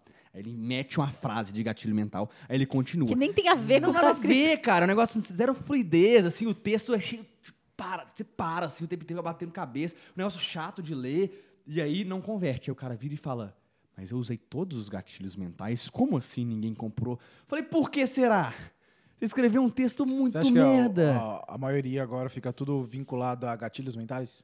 Eles não contam a história, eles É, a usam só gatilho. É, a galera esquece que tem que ser um negócio fluido, porque copy querer não é retenção, né? Você não vai vender pro cara direto porque ele não tá pronto pra comprar ainda. Sim. Então você tem que prender a atenção dele por um tempo até ele estar preparado pra comprar. A pessoa ela quer vender direto com a frase mágica porque ela acha que é aquilo ali que converte. Ela não entende a lógica de um funil de vendas, ela não entende a lógica, tipo, cara, do níveis de consciência, a sequência tem que ir seguindo. Ela não entende como funciona a lógica. Ela acha que é, eu vou escrever, usar palavras muito fortes e poderosas, montar uma copy perfeita e vou vender naquele anúncio.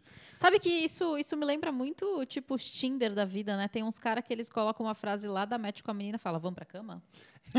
Inclusive, eu tenho uma reportagem, me chamaram. Eu vi, Você viu? eu tenho uma achei reportagem. maravilhosa. Uma coluna da UOL me chamou pra escrever uma copy de como funciona a copy pra Tinder. Só que eu sou a pior pessoa do mundo pra fazer isso, porque de- eu namoro a mesma pessoa há mais- há oito anos, eu tô casando agora, e na minha época de solteiro não existia Tinder. Eu nunca usei Tinder na minha vida. Eu falei, cara, não é possível que é tão difícil. E eu fui olhar a parada e falei, mano, isso é um funil de vendas. Deixa E eu te quem que é o produto? É você exatamente. mesmo.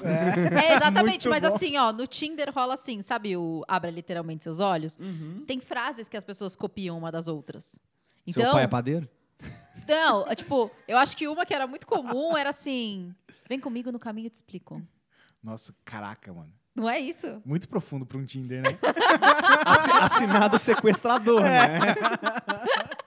Mas é isso, as pessoas elas acham. E, e, assim, é na vida toda, em tudo. Tipo assim, no Tinder as pessoas copiam, as pessoas copiam no trabalho. Então, por exemplo, o Braulio trabalhava numa multinacional, ele fazia isso. Não, ele é muito bom, vou fazer igual. As pessoas trabalham, é, copiam aonde? Com os. Não, mas eu acho que não é nem só na, na copy. É, por exemplo, Atitudes. ah, o, o Lucas, todo dia de manhã, ele mostra ele tomando uma garrafinha de água. É, exatamente Aí a isso. pessoa fala assim: ah lá, o Lucas tem sucesso porque ele toma garrafa de manhã. Eu vou começar agora. É, aquele negócio de a tomar. 5 AM, AM Club, né? Que a galera, a galera começa a acordar 5 horas da manhã e tomar banho gelado, porque esse É. faz o sucesso. Fala, você tá maluco, meu irmão? Tomar banho gelado, eu pago energia pra quê? Mas você sabe que o Damásio, ele me libertou disso, né? É. Porque, tipo assim, dane-se. Se você acordar às 11 horas da manhã e você ganhar mais dinheiro do que a pessoa das 5, acorda às 11 horas da manhã. Tipo assim, é uma coisa que é isso. Tipo, as pessoas elas acham que se elas se moldarem, elas entrarem dentro de um formato que é estabelecido por uma única pessoa, elas vão ter o mesmo sucesso. Só que não é o formato, é um conjunto. Mas é interessante, o interessante é o seguinte: existem sim padrões de sucesso. Sim. Só que as pessoas olham pros padrões errados. Exato. A pessoa O que mais Tomar convém, banho né? gelado não faz acorda às 5 dinheiro. da manhã, toma banho gelado e passa 3 horas no TikTok. tipo, mano, você reparou que o padrão de sucesso é o trabalho depois do banho gelado e não É. o banho gelado em si? Se, se você fizer tudo sem ter o banho gelado, você vai ter Vai sucesso. Exato. exatamente. legal, é. É porque às vezes o cara se sente melhor e mais disposto pra trabalhar pra caralho depois do banho gelado. Não, eu queria morrer, não dá. Você tá louco, velho. Banho gelado. Quentinho, é, não. Enfim, Bom. mas tudo bem. Então, assim, não é pra copiar, não é pra seguir a estrutura. O que mais, amor? E o que não pode faltar? Acho, que- que, acho é, que praticamente é o que você Humanização, falou agora. né? O que não pode faltar, principalmente, é entender pra quem que você tá falando. É. Porque um dos grandes erros da internet também, que é legal voltar nisso, é você pensar, internet escala, internet muita gente. Logo, eu vou falar pra ma- muitas pessoas, e estatisticamente, um pedaço das pessoas vão gostar de mim e vão comprar de mim. Então você faz um discurso genérico pra atingir o máximo de pessoas possível. Mas essa é a maior contradição lógica da internet. Porque a lógica do quem fala pra todo mundo não fala pra ninguém. Exato. Porque, cara, é, sei lá, cê, mesma coisa você querer agradar todos os políticos, todos os militantes políticos, ou todos os torcedores de futebol. Cara, é impossível, velho. Tem lados, tem gente que gosta de uma coisa, tem gente que gosta de outra. Tem- as pessoas discordam. Então, você quer agradar todo mundo, você não agrada ninguém. É, eu, eu brinco muito, tipo assim, quem não tem hater não tem lover, que eu fico brincando. Que é tipo, cara, pra alguém realmente gostar de você, ser advogado da sua marca, Alguém tem te que te amar, odiar. Cara, vai ter alguém do outro lado que não vai gostar de você, porque você tem posições firmes, você levanta uma bandeira de alguma coisa que você acredita que alguém vai discordar. É normal isso acontecer. Se ninguém discorda de você, também ninguém concorda com você 100%, é só mais um. E é, e é difícil chegar nesse ponto. E o que eu percebo é, o cara quer falar pra todo mundo, quer falar para o maior número de pessoas possível, porque ele acha que assim tem mais chance de vender. Quando, na verdade, o segredo está na comunicação para uma única pessoa. É o que a gente chama de persona, aquele negócio todo. Tem cada um chama de um jeito, avatar, e tem gente que fala. Ah, então precisa ter uma persona? Que Esse me, que- me esse- falaram que não precisava ter esse é persona pra Muitas vender. Tem gente que- que... fala que não precisa de É. persona. Mas quando você fala que não precisa de persona, você tá falando pra uma persona. Até a, perso- a pessoa que diz que não precisa de persona tem É persona. porque é nomenclatura, é mecanismo e tal. É, é- tudo é marketing no final das contas, né? Ah, não precisa de persona. Inclusive, tem um cara que eu sou super fã que fala que não precisa de persona e tudo mais. E, cara, ele tem razão. Porque ele explica a persona de outro jeito. Ele fala que não é a persona, é uma outra coisa, mas no final das contas é É uma persona. persona. Porque, na verdade, quem, você vai falar, não precisa de persona pra sua avó, só vai falar assim, em persona. na verdade, não, fa- você fala que não precisa de persona pro cara que é de marketing digital e aprendeu a vida inteira que precisa de persona. Você não fala pra todo mundo, essa frase não funciona pra todo mundo, ela funciona pra uma persona de marketing digital. Então tem, tem esse detalhe, sabe? Então, assim, a persona, às vezes não precisa chamar pra esse nome e tal, mas você precisa saber exatamente pra quem que você tá falando. Sim. Você tem que falar, tipo, cara, quem que conectaria com esse discurso? Quem que me escutaria nesse ponto? E aí você pode chamar de persona, pode chamar de avatar, pode chamar de Marcelo, sei lá, chama do jeito que você quiser. Que você chamar de Santa Claus, ah, chama do que quiser, velho. E, e tudo bem. Tipo, o negócio é saber pra quem que você tá falando. Isso faz diferença. Você tem que nichar a comunicação. É, cara, você tem uma trajetória muito interessante. Você veio desses lançamentos de inglês furado, você veio depois conquistando pouquinho a pouquinho, participando de alguns grupos, e hoje você é sócio dessa empresa que vocês construíram em 15 dias aí, e hoje ela é uma das maiores empresas de lançamento que tem hoje. Explica pra gente um pouquinho, cara, onde, nesse patamar que você chegou, como que é, como que tá funcionando hoje essa empresa de vocês? Só pra a galera saber um pouco ter um norte de o que, que é a Viking. Que hoje É a foi um VK. dia, VK. Na hoje é verdade, VK. assim, ó, o que, que a gente quer você mostrar para as pessoas? A gente Que quer o- números. Não. A gente, A gente que é você- curioso. a gente quer que você mostre para as pessoas que uma pessoa totalmente falida, né, que fez um lançamento e vendeu para zero pessoas, Que até pensou em desistir. hoje se tornou sócio de uma das maiores referências da internet. Pô, isso é legal. Aqui, uma coisa que eu tenho que sempre falar é o seguinte. É, todo mundo tem história de superação, né? Mas graças a Deus, eu falo que eu sou muito priv- privilegiado e muito sortudo. Porque, querendo ou não, pô, eu venho da família que tem uma condição interessante, eu estudei escola particular, eu tive oportunidade de fazer intercâmbio. Fez duas faculdades. Fiz- É, tipo assim, cara, eu, eu nunca tive que também superar o que muita gente superou. Eu venho uma família principalmente emocionalmente estável.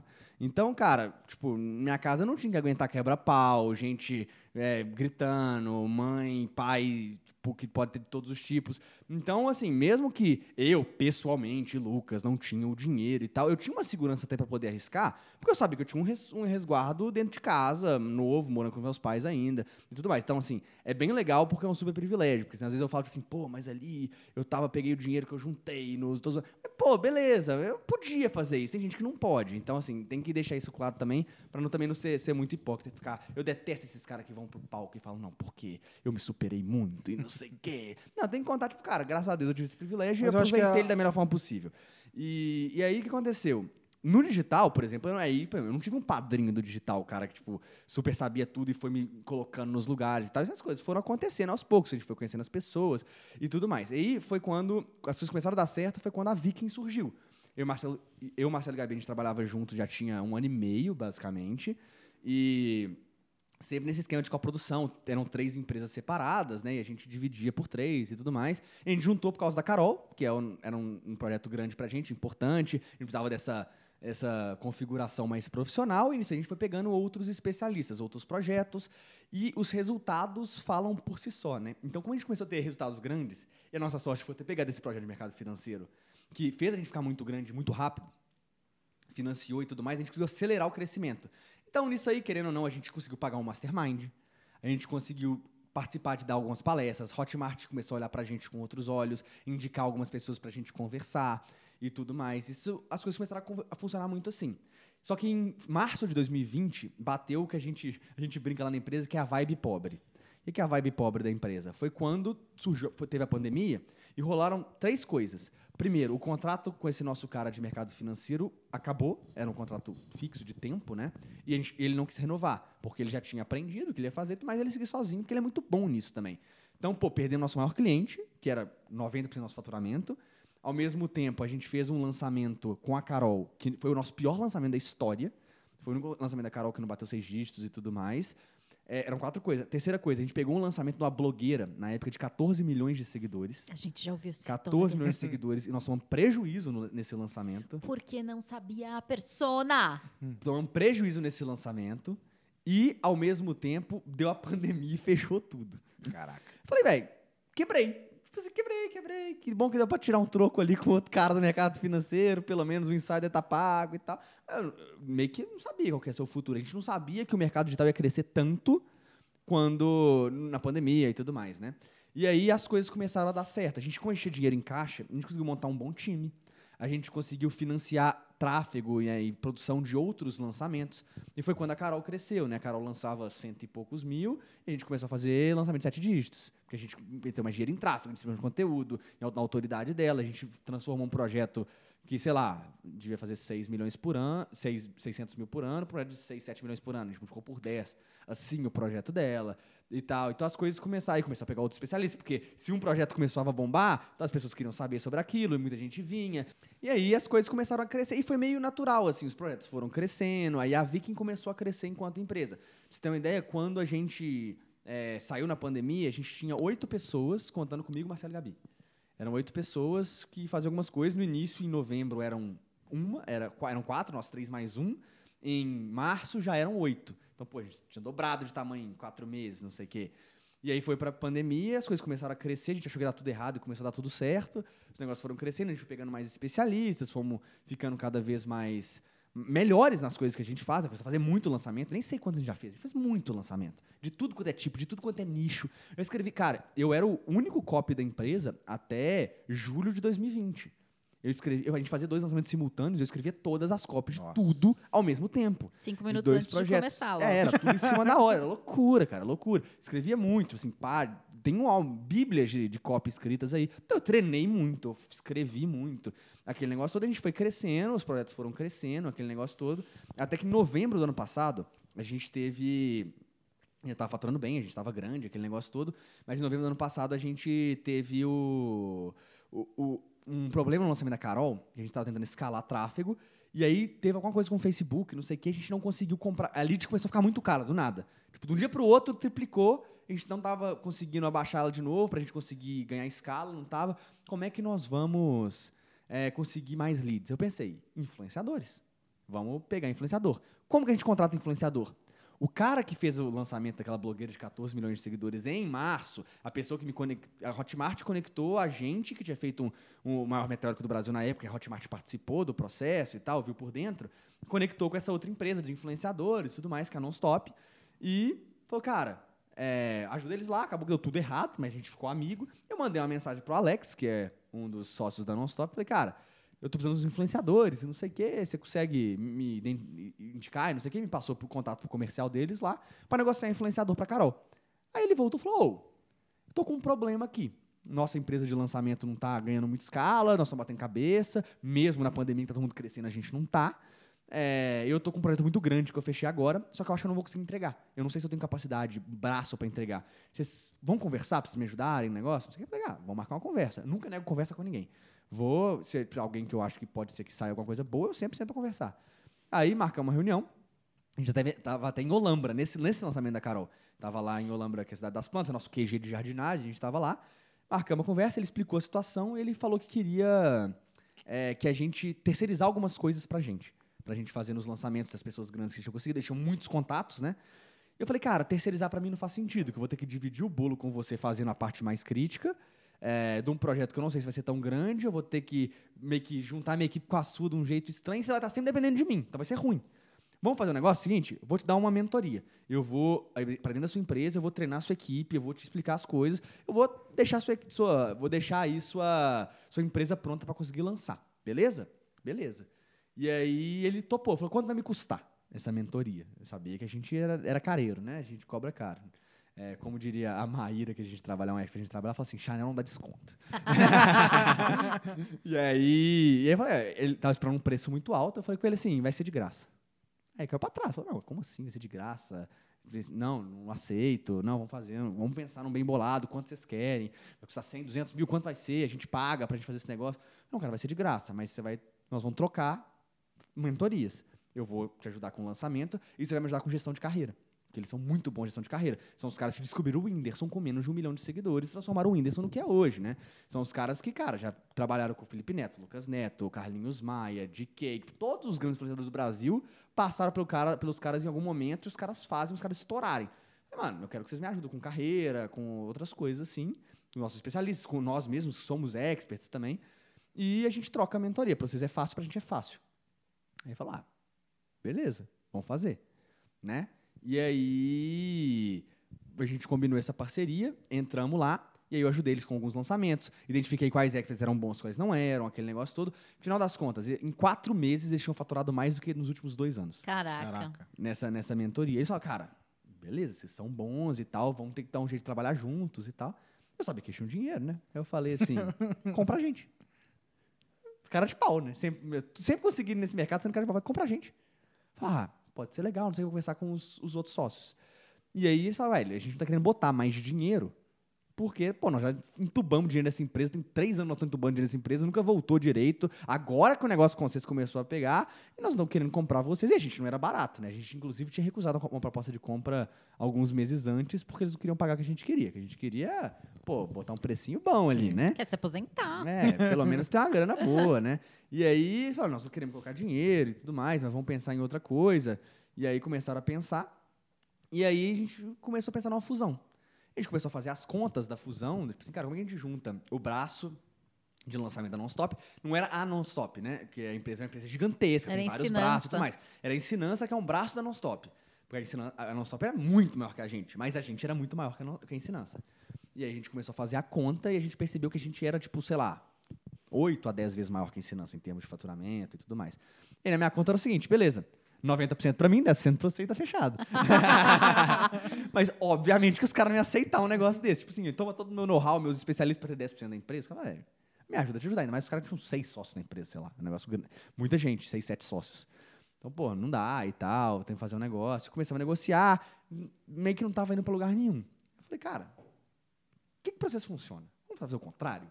Eu tô aqui fazendo tanto de propósito pra vocês, vocês estão incomodados com tudo. O que, que seria o mundo ideal pra vocês? Ele falou, velho, eu quero 50-50. Eu Falei, beleza, vamos fazer 50-50.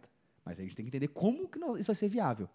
E aí a gente já tinha um projeto muito grande com a Carol, né, que de jardinagem, que era uma empresa já separada, aquele negócio todo, que era a maior parte do nosso faturamento, realmente, porque era um projeto bem grande e tal. É, vários lançamentos de sete dias seguidos, a gente tá, sei lá, oito, uns dez lançamentos seguidos fazendo sete dígitos, sei lá. E aí, sete ou múltiplo sete e tal. E aí a gente falou, cara, seguinte, então eu vou tirar o projeto da Carol, é uma empresa separada, e a gente junta o resto. E aí o que, que tinha? A gente ainda faturava mais que eles. Mas eles tinham projetos muito melhores que os nossos. Nossos projetos eram menores a gente fazia bem porque a gente era bom de performance. Mas o dele, se botasse a mão e apertasse o parafuso, tinha muito potencial maior de, de faturar do que o nosso. Então é meio que eu comprei a carteira de clientes dele com essa diferença de faturamento, fechamos 50-50 para ser justo para todo mundo, todo mundo está satisfeito, aquele negócio todo. E aí montamos a VK. Transformamos uma era Viking Ensinança e transformamos na VK. E o nome veio só porque, tipo, é, eu falei, velho, Ensinança ninguém conhece, Viking a galera conhece, mas ninguém sabe escrever Viking. E a galera começa a escrever VK, porque são as letras principais né, do nome. Então, cara, vamos abreviar e virar VK? Vamos, é por isso que é o nome. É, tipo, é, nossos nomes têm zero significado. É, eu percebi. a gente é muito prático. E aí criei uma VK e, e acabou que fez um barulho muito grande no mercado. Porque a gente meio que. Eles eram muito famosos. Pô, o Whindersson é sócio, entendeu? O Whindersson Nunes é nosso sócio na VK. E, tipo, saiu no Léo Dias e tal. O Whindersson investe em agência de marketing digital e não sei o quê. E o mercado começou a chamar muita atenção porque a gente já era muito grande, a gente já era uma das maiores é, em termos de faturamento, muito bom de performance, a gente é muito presente em Mastermind, então a gente acaba ficando conhecido. Mas, ao mesmo tempo, os caras são muito bons de carreira, influenciador, tem contato com todo mundo. Falei, os caras juntaram o melhor dos dois mundos. Os caras têm o melhor comercial do Brasil, contato de todos os influenciadores do planeta, abrem todas as portas e, ao mesmo tempo, os caras são muito bons de performance. E aí nós juntamos, nós integramos a equipe deles, a gente tinha uma equipe maior que a deles, né? Integramos a equipe deles, começamos a construir as áreas, mudamos organograma, aquele negócio todo, e aí criamos uma VK, que é a gente começou a trabalhar com mais especialistas do que a gente trabalhava antes. Fizemos um formato de squad, então a gente consegue ter meio que mini agências dentro de uma agência maior, aquele negócio todo. É, inclusive, agora nosso próximo passo de expansão é justamente trazer ótimos especialistas, caras são muito bons de mercado, mas que os caras têm às vezes dificuldade de crescer por barreira comercial, por, cara, porque tipo, não depende só de você ser bom, tem o, o contato é muito importante, tem algumas coisinhas que que valem, tipo, cara, vamos trazer esse cara para dentro. Então a gente consegue fazer um bem bolado com pessoas muito boas que querem crescer junto com a gente. A gente, porra, é bom para todo mundo, sabe? O negócio um ganha-ganha legal e tal. Estamos começando a fazer isso agora, pra gente conseguir pegar, dar vazão para esse tanto de influenciador que a gente tem contato.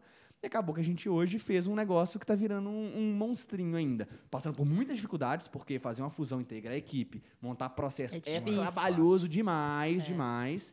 E querendo ou não, pô, vai crescer. Nós estamos com seis copywriters na empresa hoje. Eu não consigo mais sentar para escrever. Estamos ao vivo, entendeu? Eu tenho que dar um tanto de coisa. Eu tenho que ter uma coordenadora de copy, que é boa pra caramba também, mas eu tenho vários copywriters embaixo dele. Então, eu tenho o problema que o meu copywriter mais júnior, ele não tem tanto contato comigo quanto ele teria antes, porque agora eu tô fazendo outras coisas. Aí, pô, pô, eu queria conversar com o Lucas e não sei o quê. Aí tem um problema. Aí, cara, empresa. Aí virou uma zona, hoje nós temos mais de 40 pessoas, é, várias áreas, pau quebrando um tanto de coisa, contratando pra caramba. A gente deve ter uma, chegar umas 100 pessoas ano que vem, se a gente continuar crescendo, indiretamente com esses novos acordos, trazendo essas outras agências. Cara, nós vamos passar de 300, 400 pessoas fácil, rapidinho. Dominar o mundo. E a ideia é dominar o mundo. E aí, o que eu vendo pra galera? Nós vamos ser a maior agência de lançamentos, não de marketing digital, né? Mas de lançamentos do mundo em dois anos. Aí eu falo do mundo porque no Brasil não é o único lugar que tem agência de lançamento direito. Então, é só no Brasil mesmo. Então a gente vai ser a maior agência de Do lançamento do mundo.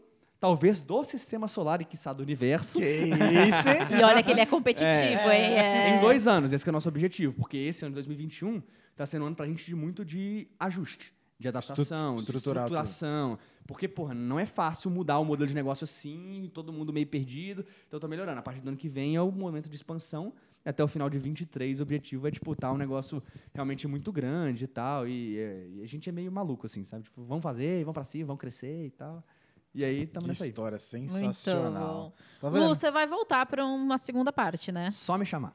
Não, a gente tem que voltar para uma segunda parte que tem muita coisa. A gente precisa falar de copy, é? Não, copy, trazer, falar de lançamentos, porque eu tô muito curioso, porque nesse mundo de lançamentos que você tem, vai ter inúmeros lançamentos que A gente vai deram problema, que deram sucesso, foi loucura. Então, assim, a Tem. gente tem que ter uma segunda parte aí. Só chamar. Já, já tá fechado, então. Tá Porque a gente começou a gravar meio-dia, já são 11h59 da noite, e a gente não acabou aqui. Antes da gente encerrar, a gente sempre pede pra pessoa indicar um livro pra quem tá nos ouvindo ou nos assistindo. Nossa, eu com livro, tem tantos. Deixa eu escolher um aqui. Por isso que ele ia falar assim, então, não eu leio. não leio Eu não leio. não, tem muito livro que fez diferença pra mim. Mas, cara, vamos falar de. Já que copy, faltou essa parte, vamos indicar um livro bom que pra mim mudou a forma de pensar a escrita.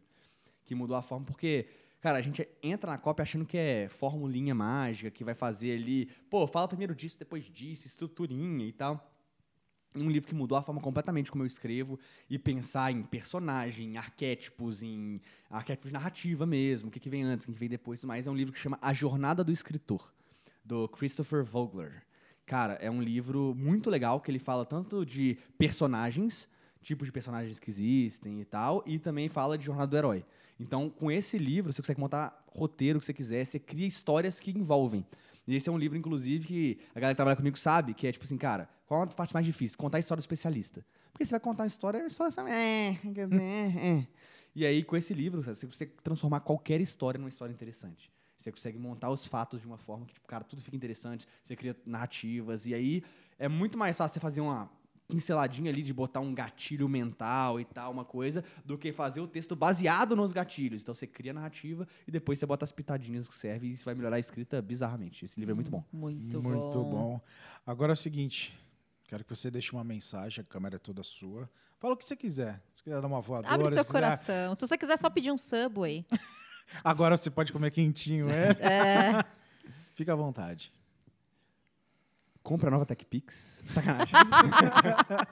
Fiquei até sério. Não, mas é, o- ó, a mensagem que eu vou passar, que eu acho que... Cara, vamos passar muita mensagem, mas uma que pra mim fez toda a diferença foi, cara, nada vai superar a execução. E parece meio, meio poético e meio clichêzão falar isso, mas basicamente é o seguinte, quando que minha vida mudou?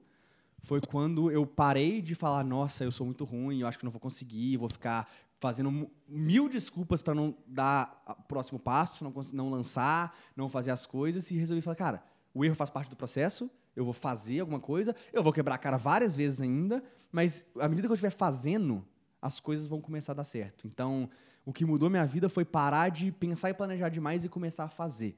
Mesmo que atropelado muitas vezes. E sempre com a cabeça, porque senão é um negócio que a Ju e o Braulio falaram da cabeça. Mesmo muitas vezes com a cabeça do tipo, cara, é, não, vai dar errado, não sou bom, aquele negócio todo. E eu comecei a pensar, tem que dar errado, vai dar errado alguma coisa. Isso não quer dizer que eu não sou bom. Então, você muda a cabeça e começa a executar. Quando não adianta também começar a executar e traumatizar.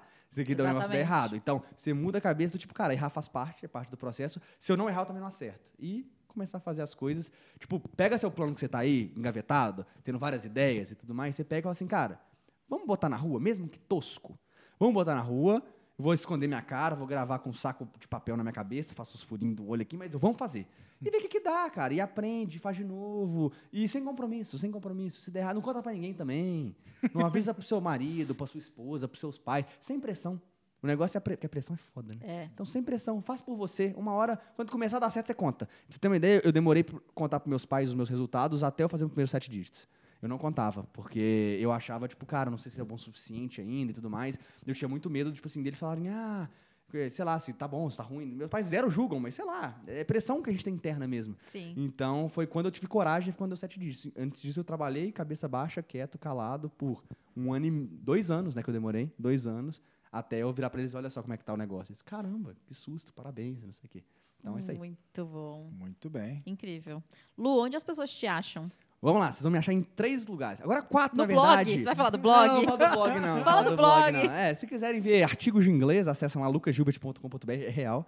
Vai estar lá os artigos de inglês, mas não é lá que vocês vão me achar principalmente, não. Lugar principal você vai me achar é no Instagram, arroba lucasgilbert, é o principal lugar.